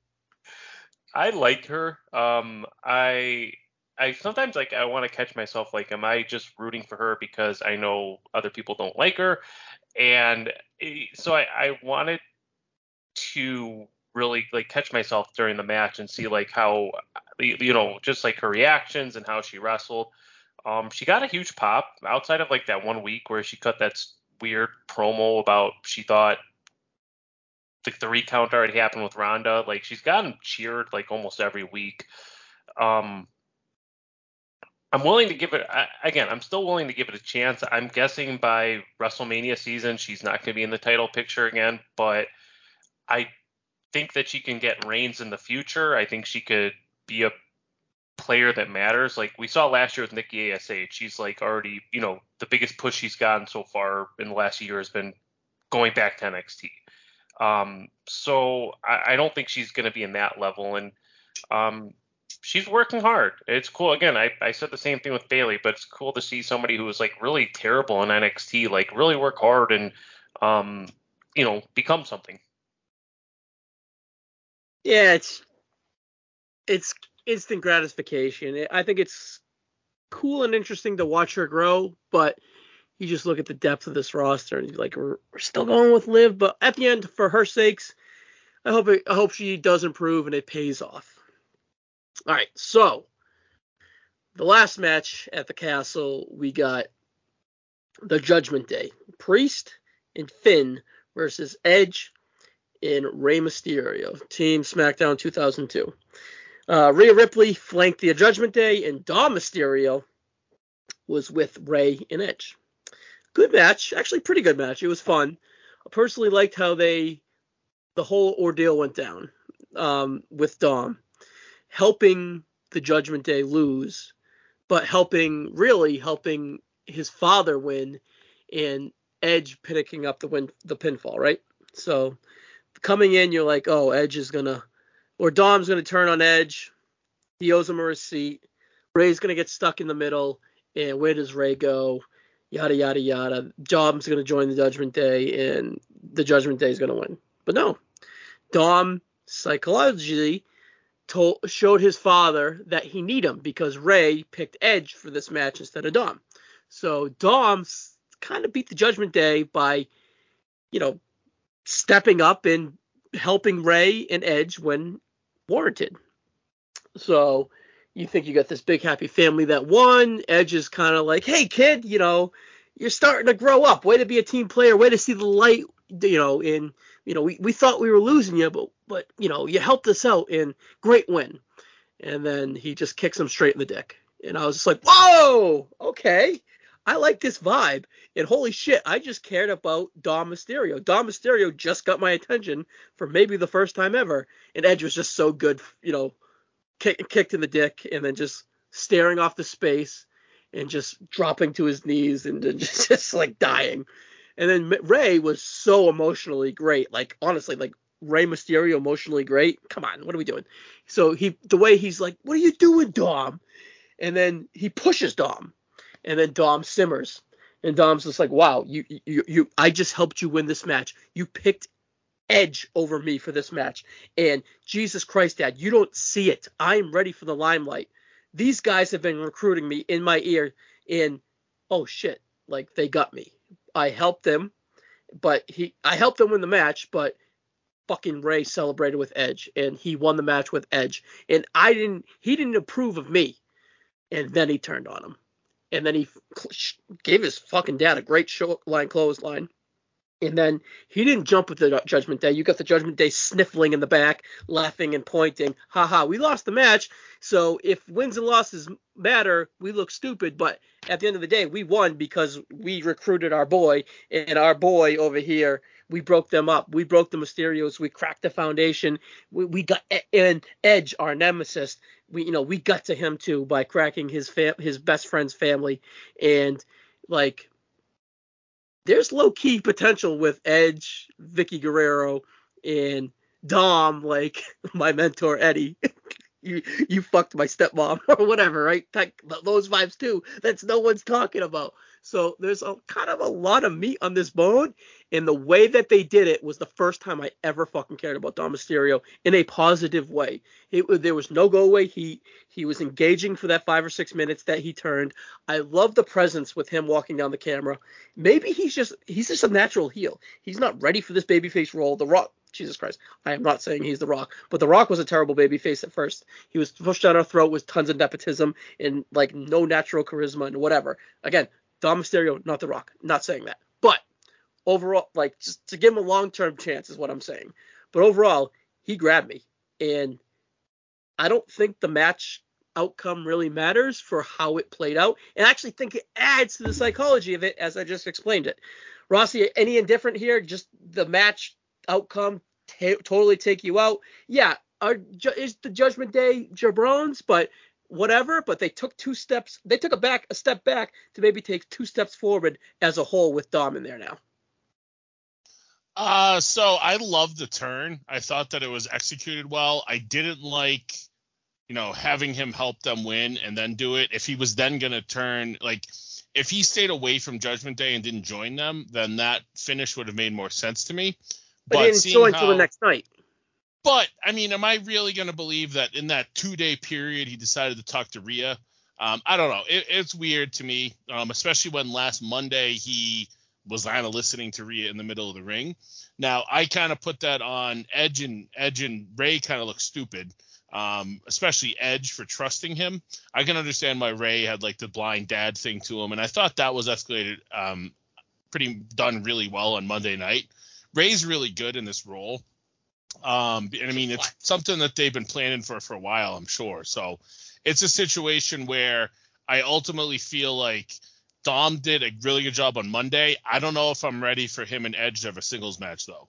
So I'm a little little afraid of that. Um, but I mean, Edge is good. He'll get he'll get him through it. Um, and I, you know, there's definitely meat on the bone there. I mean, ultimately, my favorite part of the entire thing was Edge's sell when he get kicked in the nuts. I mean, just right. that overly dramatic, slow, like staring Dom in the eye before he fell over. Like that's something that Edge can pull off that not many people can. And that's just with that like acting scraps that he has. Um, the turn worked for me. I just didn't really like how they won the match. I feel like Judgment Day should have won the fucking match. Like they continue to lose matches on pay per view. Um, and ultimately now, yeah, they've gotten stronger with Dom in there but they're still jabronis. If you only watch their pay per views, which a lot of fans do, um, especially in the Peacock age, why would I ever think that these guys are going to do anything big on pay per view? They always lose. Uh, so that's that's the only thing I didn't like about it. But I thought that the turn itself was actually properly executed. Yeah, with them winning, Dom was sudden in the turn by not his he did that for his father he was proving to his father that he should have picked him over edge to win and he proved to edge and Rey that he's the one that really won the match on the outside so the in, maybe dom's actions were instant in them needing to win was purposeful for dom to still not get accepted and say all right fuck this shit and then Rey with I just went over all the emotions or whatever. So I I don't know, I just see it different. Where are you guys at with that? Rocco? Um, I, you're definitely seeing a lot more than I was. You're digging deep into this. Um, I, I always enjoy seeing a father uh, get betrayed by his son because I don't like my dad very much, so that's always great. Um, I mean, this whole this ever since Edge started with the Judgment Day, it, the the bad thing is it just feels like it's been happening for a year. Just because when he was leading it and then he was gone and they were doing it and it was really struggling for a while and then adding Rey and Dominic and that burn was so long, it just there's a lot of TV time for it that it kind of wiped me out in terms of my my level of caring. And like Mike said, it was they really are a, a team of guys who don't seem to win and have no purpose other than now they had this great thing where they just want to fuck with the Mysterios and Edge, and that's cool. Um, but yeah, I think you're definitely uh, more uh, emotionally attached to it, and that's right. I mean, you know, not every movie's for everyone, not every TV show's for everyone. So I like that you're emotionally attached to it. Um, I'm not as uh, involved as you are, and uh, Well, God, I'm this- not super emotionally attached to it. I just see for, see it for what it is. Well, I mean, you're reading it uh, a lot. You're seeing a lot of the stuff that, for me, a a lot of just my complete uh, antipathy towards Dom. Kind of, I'm just, I have no interest in this guy telling me a story. I didn't either. I don't either. and then he it was the first time he showed it. Eller, where you at? kind of lean more. I, I guess I'm kind of in line with Rocco. Um, I, I and I guess every like Mike too. Like they just lose all the time, and like they they actually won a lot. Like when Ed, like they beat, they always beat Styles. Um, they beat him over and over when Edge was in the group. But um, They beat Rey on TV all the time. yeah, well, that's fair. That's fair. Rey's, Um, Rey's a jabroni. And it's also it's it's against Edge, so it's they lose the Edge until they beat him. I think Chase, again, I, Chase I- boys, come on. they're going to be. I mean, Judgment Day. I don't think is going anywhere. I think they're going to be around for a while. Ripley's really good there. I, I think she's like the best part of the act. Um, and uh, cleared yet, by the way? what's that? Is she even cleared yet, by the way? Uh, That I don't know. Um, Kind of a good But- point, actually. yeah. She does a good job, like in the outside. Like she's got the character down. Um, so I'll, I'll add that. I think I think she's really good, and um, I'm interested to see where they go with her and Dominic. Yeah, a little Chyna Eddie vibes there. My thing though is like, how long is this fucking feud gonna go? I mean, it's been literally going on for when was the turn on Edge? The end of June. After So backlash. right before Money in the Bank, right? Because he was yeah. So it wasn't long after that. So fuck, that was May, right? And that's what I'm saying. TV time too. It's like the promos are long, the backstage segments are long, the Rey uh, anniversary thing, the matches they have tend to be multi-segment matches. Like it just seems like this thing has been happening for like three years of my entire life. And if Edge is gonna retire next summer, I want to see him wrestle other people. like I've seen him now. Like obviously, I want to see the singles match with Finn. Um, the, and I mean, I'm not disparaging the matches. The matches for the most part have been good. I thought the match with Priest was excellent. I thought that Priest and um, the Finn and Rey TV matches have been good. Um, Priest and Rey is just a weird dynamic. That's not that, that type of match isn't for me, regardless. But I want to see Edge if he's gonna have like eight, like ten to eleven months left, like he said, like he teased. I want him to start mixing it up with other people. Like I don't, and this feud doesn't seem like it's anywhere close to ending. Um, they they pretty much did the beatdown with him, and then he's gonna wrestle again next week. I I don't know. I, I assume that he's gonna be off TV for a stretch at some point down the road after there's a big win, and maybe that big win comes next week. Um, but I mean, do you really want to put Dom over him before you put Finn over him? You know what I mean? Um, I don't know. I'm just not excited about Edge kind of being, and it's his stable. So I understand it, it extending out when they fucked them over, but I want to start seeing this guy have matches with some other people. Um, and ultimately, you know, AJ, what's AJ Styles doing right now? You know what I mean? Um, there's so many feuds and matches I want to see Edge have, and his window's closing, and I just feel like he's tied up in a vehicle that maybe will get Dom over, but I don't know. I don't know if it actually will. I think it's just a, it's gonna help him regardless. All right, quick hitters here. Gargano's back next week. I don't know who he's facing. I assume like a mid card heel fill in Gulak of Raw. Um, but then you got Theory lurking too. So that should be a. I assume that's a Extreme Rules match. Uh, I doubt they put the briefcase on the line, but if they want to add a little juice to it, maybe they do and have. But then again, Theory kind of got to win. I don't think Gargano's going to go down the lane of a briefcase. Eller, what do you think of Gargano? I know that you were a pretty big fan of his in NXT, correct? Oh hell yeah, Cleveland guy. Gotta be, Oh, gotta support right. him. um, I love him.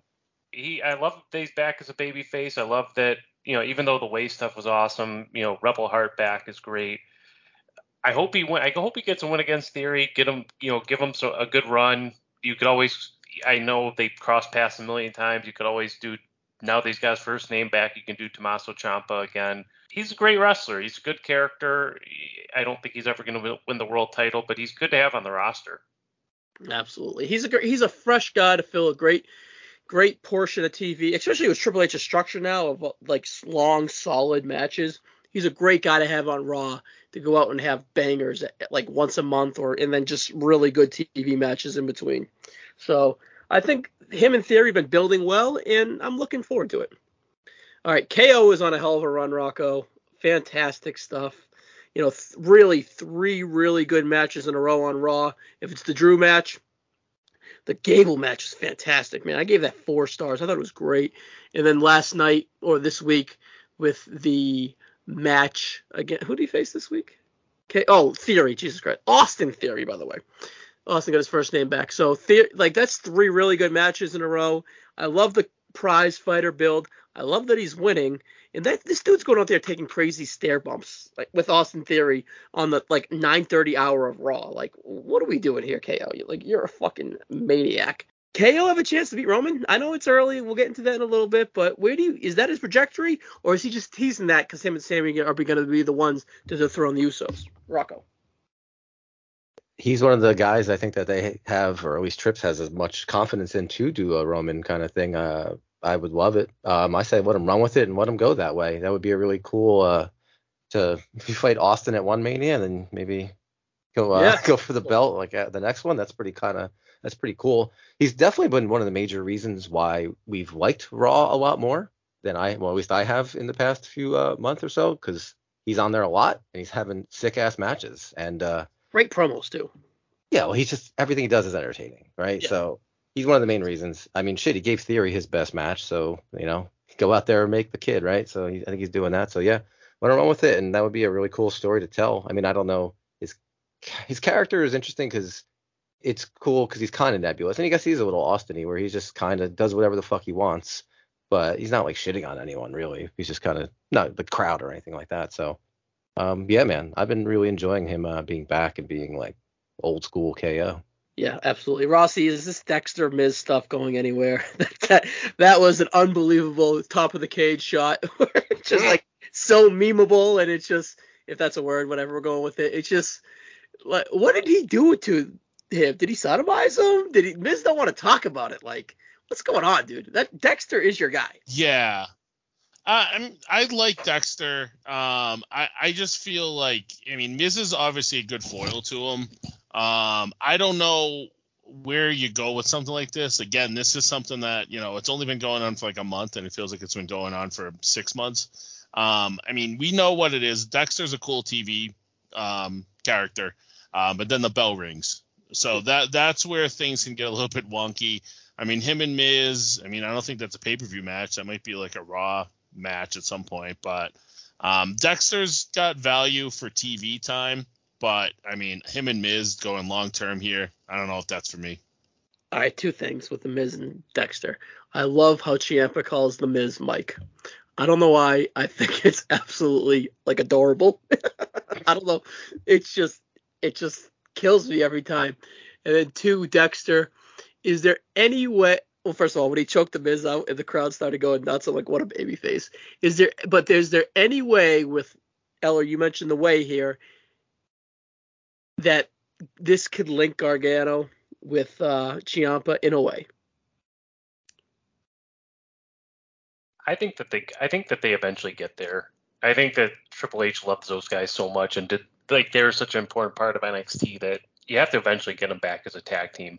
I, I don't know who you turn like I've, I'm I'm eventually I'm you know Miz is staying the heel. I'm eventually I'm guessing eventually Ciampa gets tired of him or turns on him and somehow Gargano is part. I I could see a Miz maybe a Miz Gargano feud for a little bit, um, and then that's how you get that's how you get there. Yeah. Miz, Cool. Miz could just turn on him, and that's a real quick way, right? Just to make him uh, face.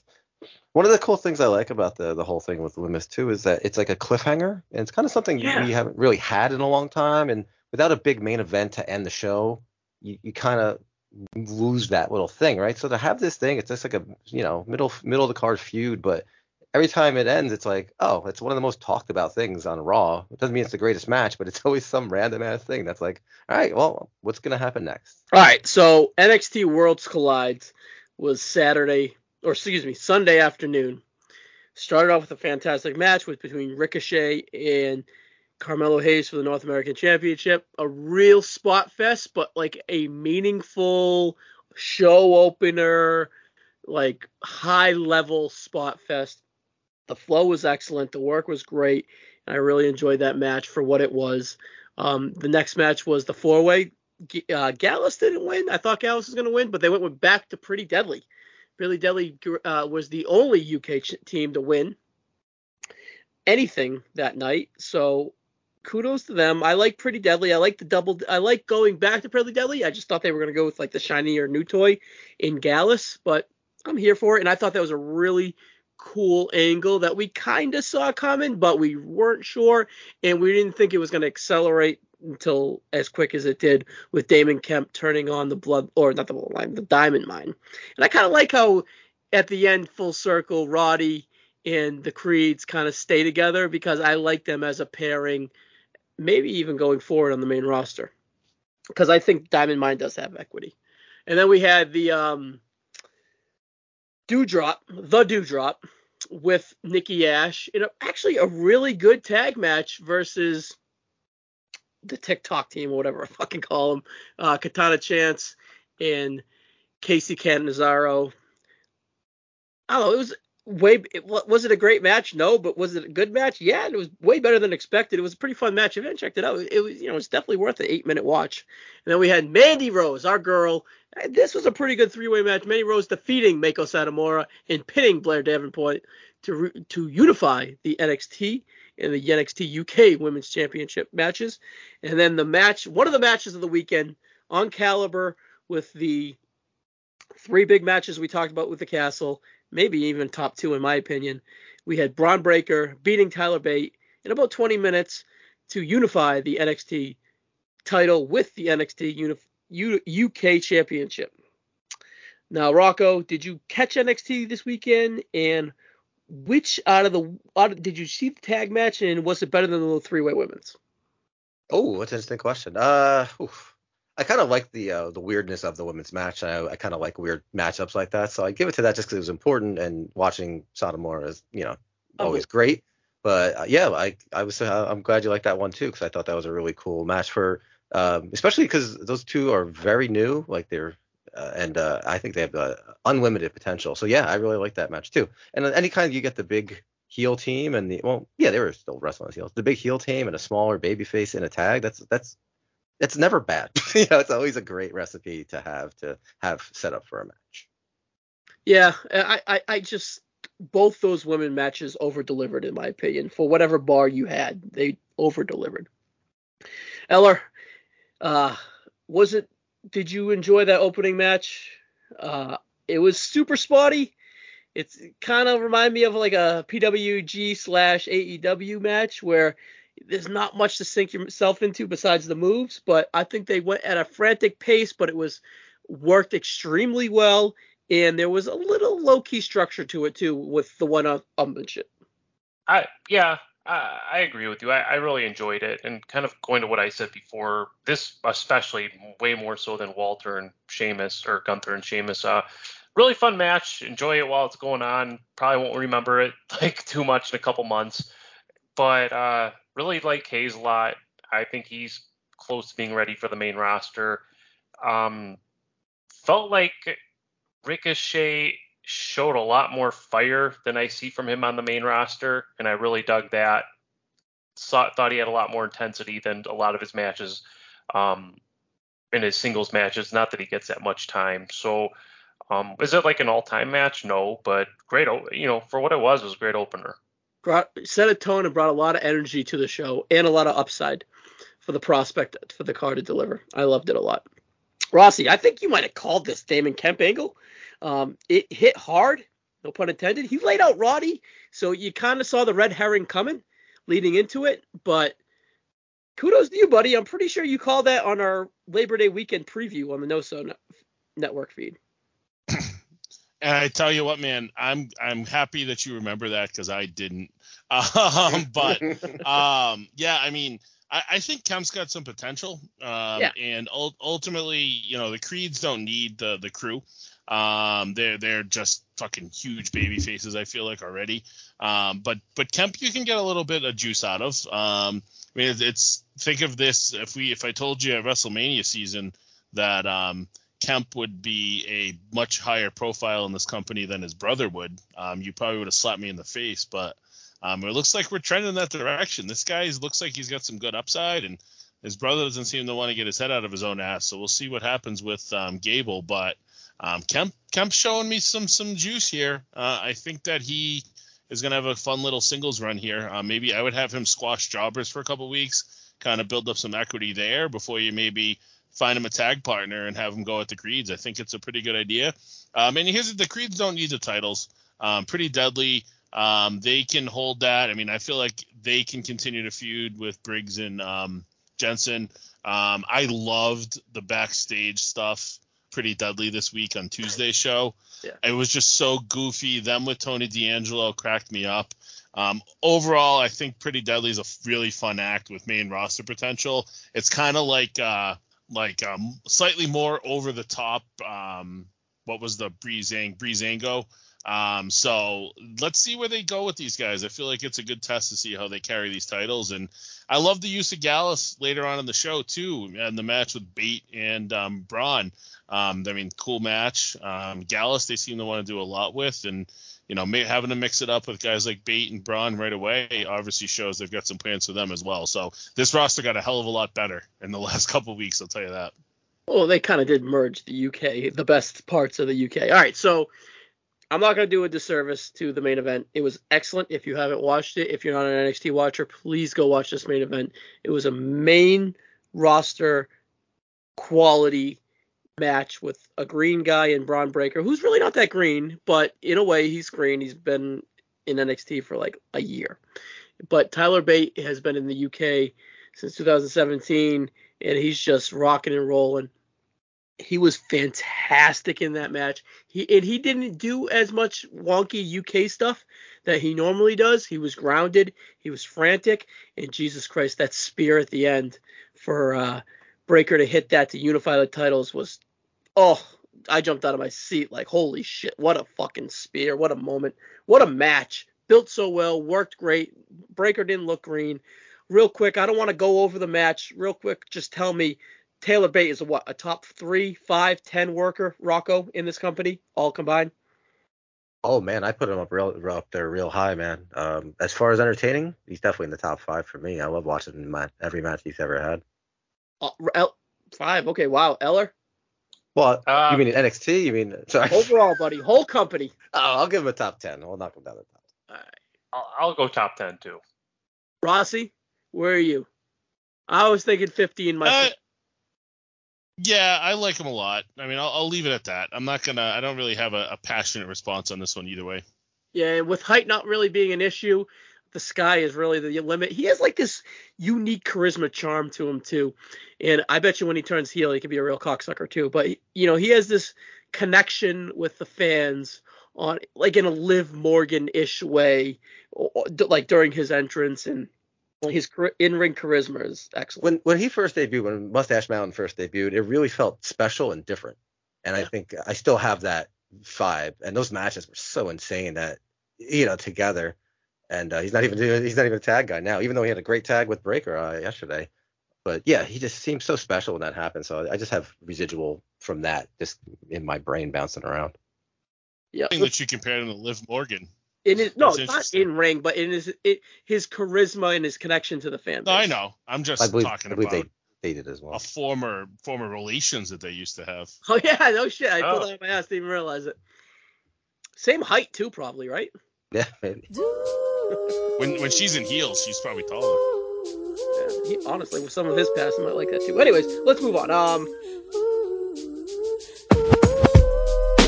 life, I wonder, will it take me under? I don't know. Imagine smoking weed in the street. Ryan's thing of the week: landmark meter. We haven't done this yet, but this was one of the ideas I had when creating this podcast. So, landmark meter is just we have give let me an NXT call up, a winner Royal Rumble winner for each male and female, a night one WrestleMania main event, and a night two WrestleMania main event, and I added one extra one. So Mike Rossi, you're up first. For my landmarker is is gonna be close is gonna be hopefully soon. Is who is the next opponent for Roman Reigns, and when is that going to be? Oh boy, so no extreme rules, right?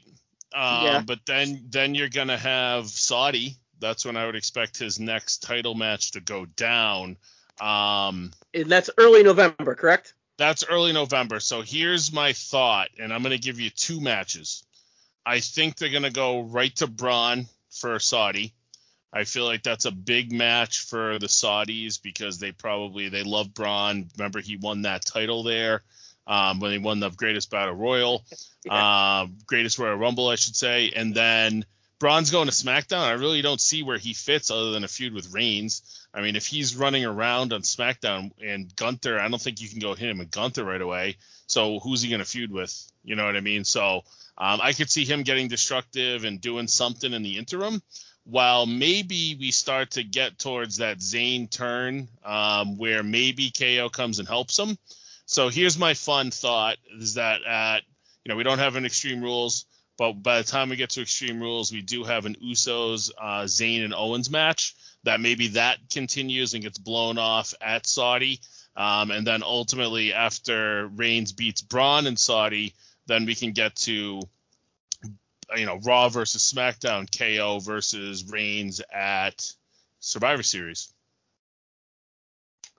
All right, cool. So I'm gonna play along too. I forgot about Saudi, but I actually think Braun Strowman fits perfect. So I went straight to the Survivor Series. And Survivor Series is Raw versus SmackDown, and I don't expect them to split the belts yet. So my idea was to have a mini tournament on Raw and a mini tournament on SmackDown. And at Survivor Series, we have a triple threat match. And on the SmackDown side, I would have Sami Zayn win that mini tournament, and on the Raw side, I would have Kevin Owens win that mini tournament, and we'd have a three-way match between Sami Zayn, Kevin Owens, and Roman Reigns. And whatever, and if either one of those guys were to win, that championship belt would go to that roster. So if KO won, WWE Championship belongs to Raw. It would go to Raw. If Sami would win, the Universal Championship would go to SmackDown. And that's a creative way for me to split up the belts. All right, so the next landmark I have here is an NXT call up. Eller, who would your next NXT call up be? Okay, so I went with a random one, and I it's not necessarily the biggest star or anything like that. Um, I looked at like past WWE drafts, um, like of who was drafted, and there's always like a woman that was drafted who maybe they were high on that maybe people didn't think they were ready or weren't ready, um, but they brought up because they saw a lot in them.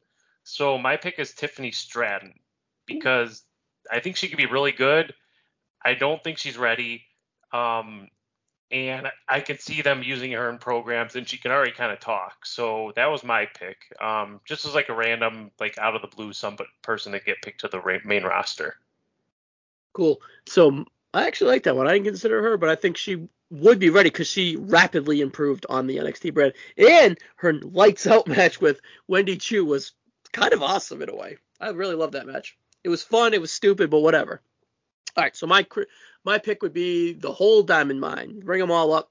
Ivy Nile, Roderick Strong, and the Creeds. I'd give Damon Kemp a little shine. I'd have him beat Roddy on the way up because it really doesn't matter. But I like the dynamic of them together as a four group, four way group. I think that they've worked past their differences, and I think they'd be strong as a unit. And I think that they would elevate each other up the card. They give Roddy a little prestige, and I would and they would give uh, and then the Creeds could go right after the Usos and really establish them because yeah they're green but they're ready and they have the presence and they kind of have it. All right, so the next one we have here is Rocco. Rocco, give me your Royal Rumble female winner. All right. Um, I think the best way to debut this person, re-debut. I know uh, we talk about the tag team action, but I'm going to split them, and uh, Sasha comes back and wins the Rumble. Um, I, I them being a tag, we kind of forget that they were they weren't really a tag for that long, and uh, it was a, a, fine run or whatever. And uh, they they were together uh, uh, previously too, right? But um, I don't know. I think Sasha should just be alone and bring her back at the Rumble. I think it would be a huge uh, thing because it's going to take. It would be so long, right? Like even that's even what three months from now. So yeah, she left anticip- in May, so yeah, that would be eight nine months. Yeah, so that's really good. And then she comes out, and uh, I think the place would go nuts. And uh, yeah, make her win. So that's my choice. Cool. I do the same with Becky. I prolong her injury to the Rumble. Um, I would even announce in the interim that she's going to return at the Rumble. I would build it up and get that fan base ready for that babyface pop, and I would just blow her out and just have her rock and roll and have her beat Ronda or have her face Ronda maybe at a WrestleMania. So that's that's the road I would go down. All right, Rossi, the male Royal Rumble winner. I mean, how is it not Cody Rhodes? Yeah. Um, I mean, it feels like he was destined to win Money in the Bank before the injury. Um, and then now we're sitting at the point where he's probably gonna definitely come back in that Rumble.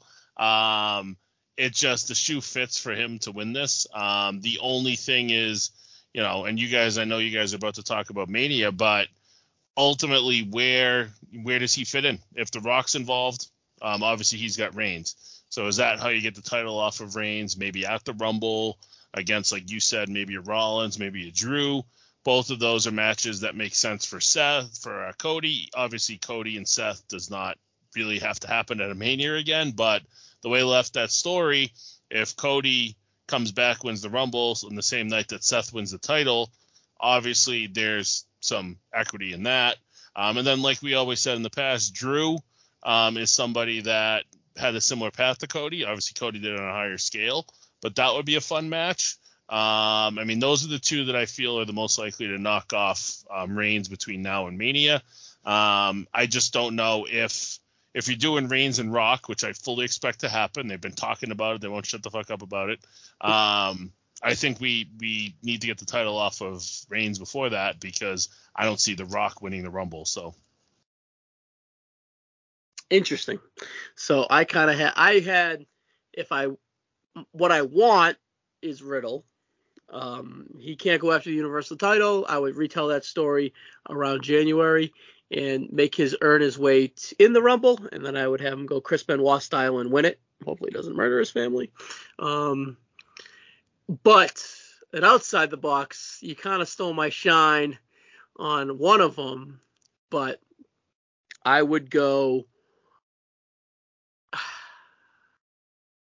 I kind of want to go Drew, and somehow if the if the titles are split, I want to go Drew as a heel against Cody, because they both have that path of leaving the WWE, making a fucking name for themselves, and really coming back as like the conquering hero. So Drew as a heel to kind of shut down Cody and Drew kind of gets a little chippy post this Roman loss, and then Drew kind of he's gotten done dirty, so he kind of needs to maybe get a little dirty. So that would be a WrestleMania match that would set up. I know we're not talking WrestleMania matches yet, but that's not a main event match, but that is a nice second tier from the top, semi main, and I think I would use the Rumble to get there on one night. So that's that. All right. The next landmark here is the night one WrestleMania main event. Mike Eller, what do you got? I'm. It's something I thought would happen like right after Mania last year, but I think they get back to it. I'm gonna go Becky and Ronda. Um, I still saw. I this is obviously contingent on Ron or Becky being back from injury in time. I don't see I don't. I just see. I see them just getting back to that eventually. Um, they still view Ronda as a really big star. I, I still think her promos are absolutely awful. Um, my, I would, you know, when Becky comes back, obviously she's a, she's a mega baby face. I would turn Ronda heel Uh, make sure she's in that heel role for it. And I don't even know if I really want that, but that would be my prediction. Agree. That was my white one too, but just to play devil's advocate, I will go Charlotte versus Belair, uh, Bianca Belair. I think that's a really cool match. I think that's a match that they should build to at WrestleMania. And athletically, whoof, those women could probably go. I would, I love to see a 20, 25 minute match layout for them on a big stage.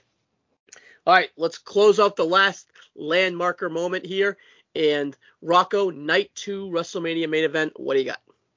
Yeah, Rock. I mean, Rock Reigns is too easy, and I'm gonna justify that by saying it should be on night one. That way, you could announce the the Rock for night two, and people tune in for both nights, kind of like they had with Stone Cold. I know it's probably not gonna happen, but it's too easy. I'm gonna say the Sasha return, and maybe that's the a Ronda match. If you could really heat Sasha up as like this returning like hero, and you could really build um, um, Ronda as this total heel that she is now. And uh, I don't know if you you put I guess you probably got put the title on Ronda at some point. That's not that hard to do. And that's a big match. You could have uh, Sasha. She never really had a singles match win at Mania, right? She only had that uh, that one tag finally after like five ones in a row. So I know to me that's a pretty cool story to tell. This chick who was ostracized and left the company and came back and beats Ronda. Ostracized or powdered and left? I don't know. You only say that because you're a misogynist person. You didn't say that when Brock left, so. she didn't like what they were doing with her, her career, and she said, "Fuck off, man." Anyone would do that in the same position in their career. if Someone was telling them to do something that was going to damage it. If you had a, if you had someone on a job tell you to do something that you thought was going to damage your company or your position, you would say, "Fuck off, I'm not doing it." I'm sure you have in your life. So, uh, Yeah, me, that's all defender. I'm not misogynist. Come I'm on. I'm busting your balls. You can't leave that out there. Brock left. Yeah, but he came back. Yeah, well, they gave him everything he wanted. they fucking, they would have fucking uh, threw Triple H's children in the in the fucking uh, volcano to get him to come back for that show. So, the totally different story. He's had his dick sucked by Vince McMahon for years, and uh, and uh, Sasha's been routinely like not treated like she should be in terms of her star power. So, I think it's That was a completely great- different story. That was a great moment live when Brock returned, though. I will say. Oh, whatever, dude. All right, my night two is easy. Rock Roman. It, it's this whole bloodline thing is built up to it. They need to pay it off because I want to see Roman evolve. I love Roman, but him as a part timer in this role um, needs to culminate with The Rock. I'm not saying The Rock needs to win, but th- it needs to get there so the direction can veer off whichever way it needs to be. If that's a babyface run or whatever, but it's been built for this for two years, even maybe even three years now at that time. So that's where I would go with Rock or, or Rock versus Roman and just go home with it and see what they're. All right, Rocco's rambling minute. What do you got?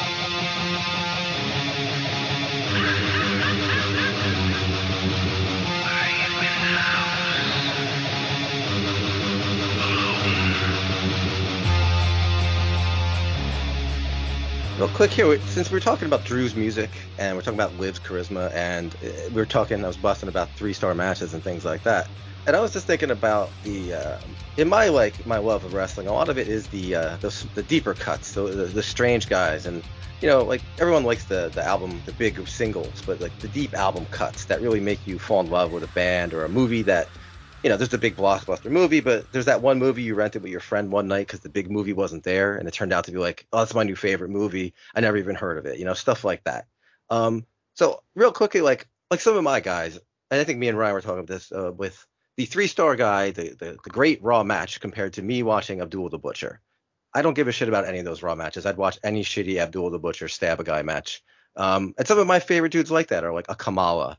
Um, Abby, Michael Hayes, just doing his Michael Hayes stuff, one man gang, you know, and there's even guys like a Tracy Smothers, I mean, and uh, a Bobby Eaton, who are guys that don't have a lot of history, but I just kind of like them. But I'm just throwing them in there as just like random guys I always liked. But who are some of the guys that you just like? Listen, I'm never gonna. I, I love watching Eddie and Dean Malenko have matches on ECW is one of the craziest things in the world. But in my house, I have posters. I have paintings of Kamala and Abdullah the Butcher, Bruiser Brody, uh, Sabu, well, Sabu's generally one of the greatest of all time. King Kong Bundy, because these are just guys that I like, and that kind of thing doesn't exist anymore because everyone's so good. But like, who are guys that you just like because of an intangible thing. And because a lot of everything with the, the, the WWE uh, Greatest Hundred on the place to be, you get to hear about work rate and the big moments, but like who are just these guys that you just like and they just make you happy when you think of them in wrestling? Because uh, you don't really get to talk about that stuff as much because everything is based on you know we, we talk about more modern wrestling and also you know great matches and stuff. So I don't know. What do you? Is there a particular guys that stand out to you? Uh, yeah, even recently, like even like Enzo coming up, like I was just drawn to his charisma. He was like never good or anything, and of course I see all his flaws. He's not the greatest person in the world, but whenever he spoke, whenever he came on the screen, annoying or not, I always listened, and I was always drawn to it, hate it or love it. But I always on that connection level for like low end guys, he was definitely one of them. And honestly, Zack Ryder was one of them too, even before blowing up in 2010. Him with on the ECW with like those short cut off legs, him as an edge head, him as a major bro. Um, just I don't know, he was just a guy I was always drawn to too, even before I knew him as the awesome fig guy and the indie work rate or the indie killer, you know what I mean, in a way, or whatever he's doing now with his hot wife flashing motherfuckers left and right you know, those are the two of the guys that were like outside the box, low card guys, just full of charisma, not super work ratey, but just I don't know, fun guys that I was drawn to. Eller. Uh, this is gonna sound ridiculous, but um, Brian Dan Daniel Bryan, Brian Danielson, um, you know, I know he's one of like the best wrestlers like of all time, but the thing that drew him, the thing that drew me to him was just how awesome his character was um, and how badly like I wanted to see him win. Um, it was never about like how good the match was. My favorite match I think I've ever seen live is still him winning the title at WrestleMania, and I don't, I don't know that if you want to do a star rating, that's what maybe like three and a half, maybe four. Um, but yeah, he just he I don't know. You believe because he believes, and I think that's really cool. Um, and he just seems like such a nice guy too. Rossi, I can't wait to hear your Masha Slamovich pick. No, I mean I'm gonna go Kevin Owens, and like you said, like kind of the Ellers thought, like when this guy came into WWE, like everybody and their brother was like, this fucking guy's never gonna be a superstar. Look at him, um, and look how quick he moved up. You know, the guy just eluded charisma, he eluded energy. No matter if he was gonna be a heel or he's gonna be a baby, um, and he just kind of really put everything together f- uh, for a big main roster run, like within two months, right? Um, and then even flip side, like Sami Zayn, that's part of that as well. Um, a guy that came into wrestling um, under a mask, basically, and then he gets his mask taken off of him when he comes to WWE, and he's just an average looking guy. Like he just looks like a guy that you could beat up if you got into a bar fight with him, right? Um, but then the guy's doing like these fucking dives through the ropes and doing all of these weird things that you just don't see that anybody else was doing. And you know, I still like I still contend that if if Sami Zayn ever wins a world title, it'll be like one of the biggest pops of of my fandom because you know that this guy just has such a passion for the business and he's been able to just turn everything around um, that they give him. If it's goofy, he's good with it. If he's not goofy, then he's able to be serious. You guys always delivered when it comes to that. And then my last one's going to be my, my Baron Corbin, um, another guy that I've always been drawn to because he just always like I, I always been interested by like the football players that turned pro, right? That became pro wrestlers. Um, and he, I loved how he was brought up in NXT as like a killer. I loved his his Mania debut and like subsequent stories there. Um, and another guy that you know give him the dumbest shit, whether he's the king, whether he's the um, the poor man, whether he's the rich guy, he tries to make it work. Does it always work? No, but he gives it its honest effort. And you need a heel, he's there. Um, I don't know if you'd ever get a baby turn out of him, but we'll see. Um, I feel like he's got um, enough of a of a energy to him that he might be able to pull it off. So he's a guy that's always been like my uh, my hidden pleasure in wrestling. Um, and you know, even though he's a lovable loser at this point because he always loses his matches, um, he's always done a good job in making other people look good. So those are my three. Even though I'm not a fan of his, he was very over in NXT for a brief period of time where he was like pinning guys in 10 seconds. I don't know if you remember that little period that he had. Yeah, and the crowd would the crowd would chant like just count out how quick Mhm. his matches were. Yeah, Um, so I love that that era. I mean, that was when I first like my first NXT show was uh was like their first house show, like Mania weekend in San Jose. And he was like he just had this energy that the crowd loved him and that was really when I got drawn to him. And you know, I went to a couple NXT house shows and he was always entertaining and you know, I like I like his character work. I always thought he's has been able to you give him one thing, he's gonna make the best of it. Over here picking main event guys when I'm over here freaking picking Enzo Amore. All right. Speaking Ross, of NXT, the uh, the Emma run in NXT was also really fun for something that was so uh, silly and uh, really popped me every time I saw her come out and dance to that crazy song too. So same error, but Hopefully we see her soon, Rocco. oh, I hope so. Hey, Mac, Matt. Well, we have a quota, guys. Matt Oh Cat yeah, Moss, con- congratulations. You almost made me forget. Matt Cat Moss, congratulations on the new love. we got it in, buddy. All right. Speaking of getting in, Rossi, Indie Corner. What do we got here before we get out of here?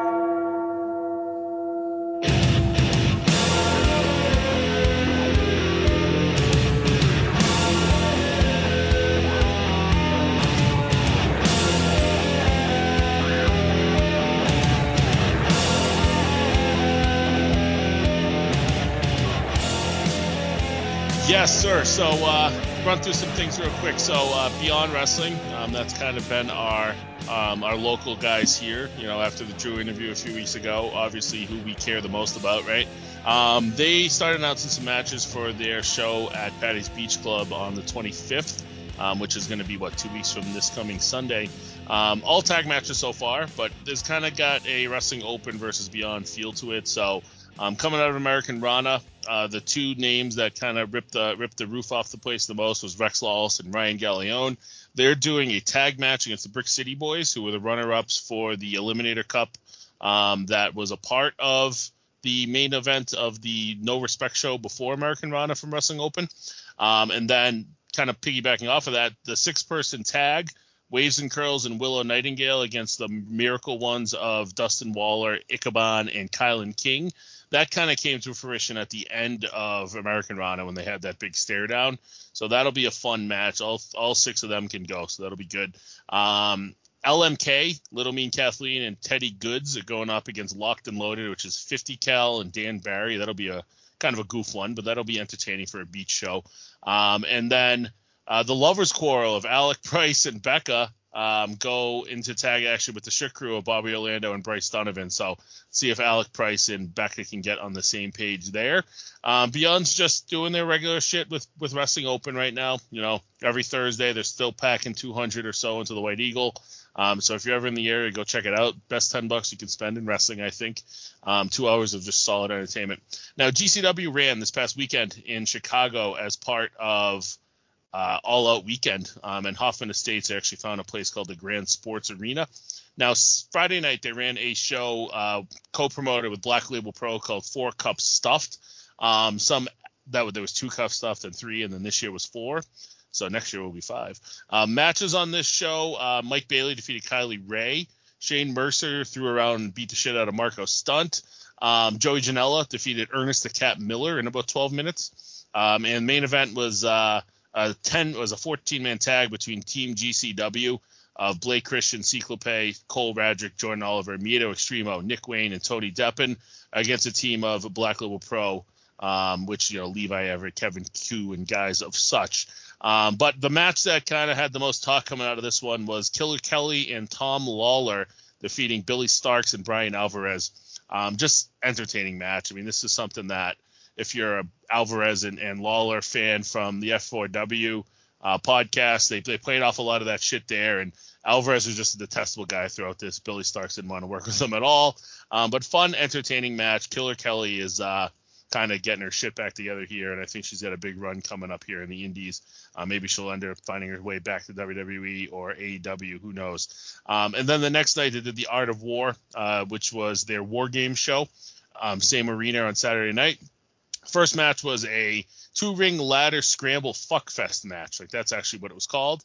Uh, Joey Janela uh, retained his DDT Extreme title uh, defeating Cole Radrick, Dante Leon, Drago Kid, Gringo Loco, Mike Bailey, Shane Mercer, and Tony Deppen in what was, in fact, the fuckfest. Um, other matches on the show, Blake Christian defeated Alex Shelley, um, which was, you know, same weekend. He had some crazy matches. He was on Rampage on um, Friday against Phoenix, so that was kind of a cool weekend for Blake. Uh, tag team match, Aussie Open, Kyle Fletcher and Mark Davis defeated Jordan Oliver and Nick Wayne. This is a really good match. Go check that one out. Um, and the match that probably people saw the most on Twitter the next day, Matt Cardona defeated Jimmy Lloyd for the internet t- to retain the internet title. Um, he came out and pretty much challenged Jimmy Lloyd and said, "Hey, you win, you get this title, and I fuck off from GCW forever." Um, finish came when Chelsea Green jumped up on the on the ring ropes and flashed Jimmy Lloyd, and you know Jimmy Lloyd saw a uh, set of breasts for the first time and probably ever, and um, he took the the loss on that. And you know you can probably find that pick all over the internet right now. Um, and then in a crazy death match, the gear up for the main event, Sawyer Wreck defeated Charlie Evans. Um, main event, Alex Colon and John Wayne Murdoch won the GCW tag titles in a War Games match over the Briscoes, Bussy, Los Macizos, and the Second Gear crew. Went about 31 minutes and was as gross and blood filled as you would expect from that crew. Um, Alex Colon, I think, went right to the hospital after. I think about half his face was in the second layer of skin by the time that match was over. Um, now, um, GCW is off this weekend, uh, but they are running JCW Uncensored, which, um, uh, Rocco, you still going to this show? Oh yeah, got tickets and everything. Cool. It's, it looks like a good one. I mean, if you look at this card, it's better than a lot of standalone GCW cards have been lately. Now, JCW is essentially GCW's developmental. These shows are free on YouTube. They're normally like Sunday afternoons, but this is one that's going to be 8 p.m. on Saturday. So try to get some eyes on. It's free on YouTube. Um, so some cool matches. Now, Uncensored is obviously a play off the old WCW pay per view, which was kind of like WWE's Extreme Rules, right? A lot of gimmick matches, and that's what this show is going to have as well. So, as you're going to see, a lot of these names are regular GCW regulars. Um, just kind of getting some hype on these JCW shows.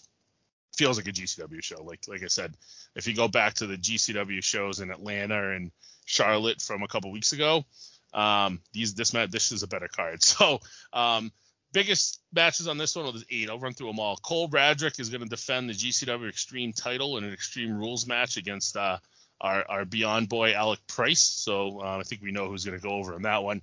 Um, barbed wire match between Mance Warner and Slade.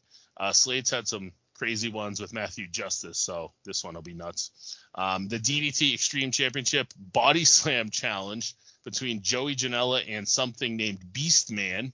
So that ought to be entertaining.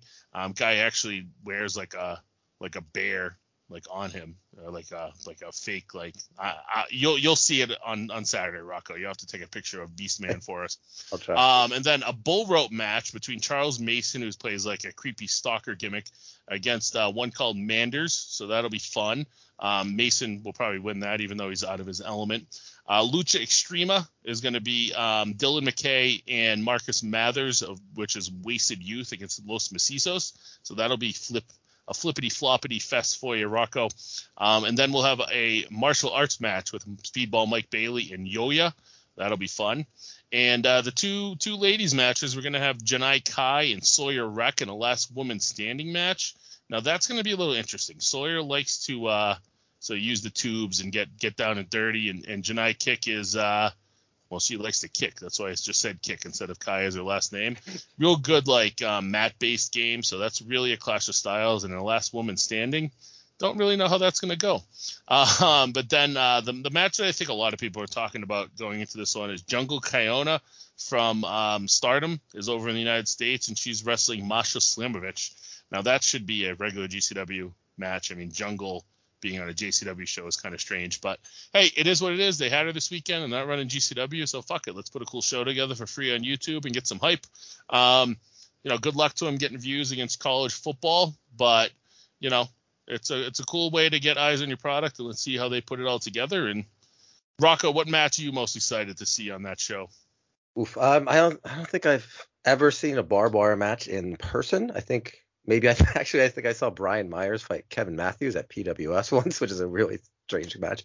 But yeah, I've never seen that, and I've never seen Slade live either, so I'm pretty excited to see it. It's got to be crazy. It's at the Boot and Elks Lounge, which has a, a decent history. There used to be a lot of wrestling is respect shows after Chikara died, and uh, WSU Women Superstars used to run there a little bit. So it's it has a little history, and it's only about 15 minutes for my match. And uh, I'm gonna tell my wife to lock the doors because Slade is only 15 minutes from our house, and uh, God only knows what that guy's gonna be doing after the night is over. So uh, yeah, that's the match I'm uh, I'm most interested to see. it's Yeah, that's just- that's a good idea. Locking the door because he's a sick fuck. Yeah. Um, the that that should be the main event with barbed wire. I can't imagine you you got to figure with barbed wire you either open or close with it. So I think closing with that little intermission before is the way to go. Um, I'm very interested to see how that body slam challenge goes with Janela, but um, fun show. Check it out YouTube this Saturday, which is the 10th at 8 p.m. It's That's all I got see- today, Ryan. It's a good way for free to see GCW if you've never seen it before, 'cause it's pretty much the same thing. Absolutely, absolutely. Cool. All right, guys. Well, let's keep it under two. Let's go home. Eller, my buddy, it was a blast, dude, having you back. First time getting someone back for the second time. So uh, that's cool. We Thanks haven't for, uh, podcasted in a while, so it was good to kind of get back in the flow of things with you, my old podcast buddy. Yeah, back uh, w, uh, our 2008 Raws that we used to recap. It was good to be back on. Um, I better be the first three-time uh, guest too. I, I'm holding you guys to that. All right, we'll book you. We'll book you now. All right. Eller, you got anything you want to plug, or are you just in and out of the NoSo Network? In and out of the NoSo Network, you'll find me here and there, and uh, always love being a part of it. Awesome. Thanks, buddy. Rocco, anything before we are out of here? Where's your band coming up next? Uh, we're gonna be in uh, Montclair, New Jersey, and uh, at the end of the month. Uh, but uh, look for me, drunk as shit on the aisle seat at uh, JCW, and uh, I'll be very aware that people I know might be watching. So hopefully, I'm not on camera too much. Oh, I hope you're on camera the whole fucking time now. Can you wear like a Ryan Gray T-shirt or something? Do you have anything like that? Uh, sure. I mean, is it a Just- youth? no, just youth get a- large. Just get a white white Hanes tee and just write my name on it, dude. That's a, oh, all right. You got the. I'll sure if you if that's if that'll tickle your fancy, I could do that for you. I'll get some of Manser's blood, uh, Mance Warner's blood on you, and uh, Can you imagine them looking at you wearing that T-shirt? What the fuck are those?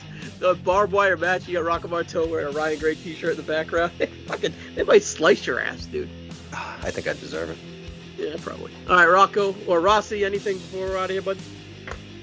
No, man, excited for football season. That's all that matters. Fantasy season is uh, all the drafts are done.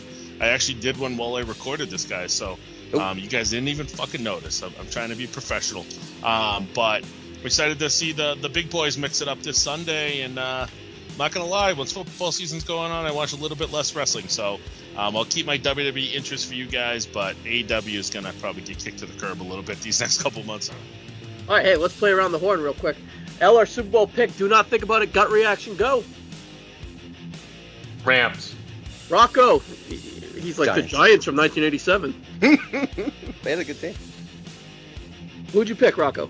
I thought the Giants every year. I'll be disappointed, but I'll pick them every year. Fucking jabroni, Rossi. If he picks the fu- Dolphins, we're hanging up.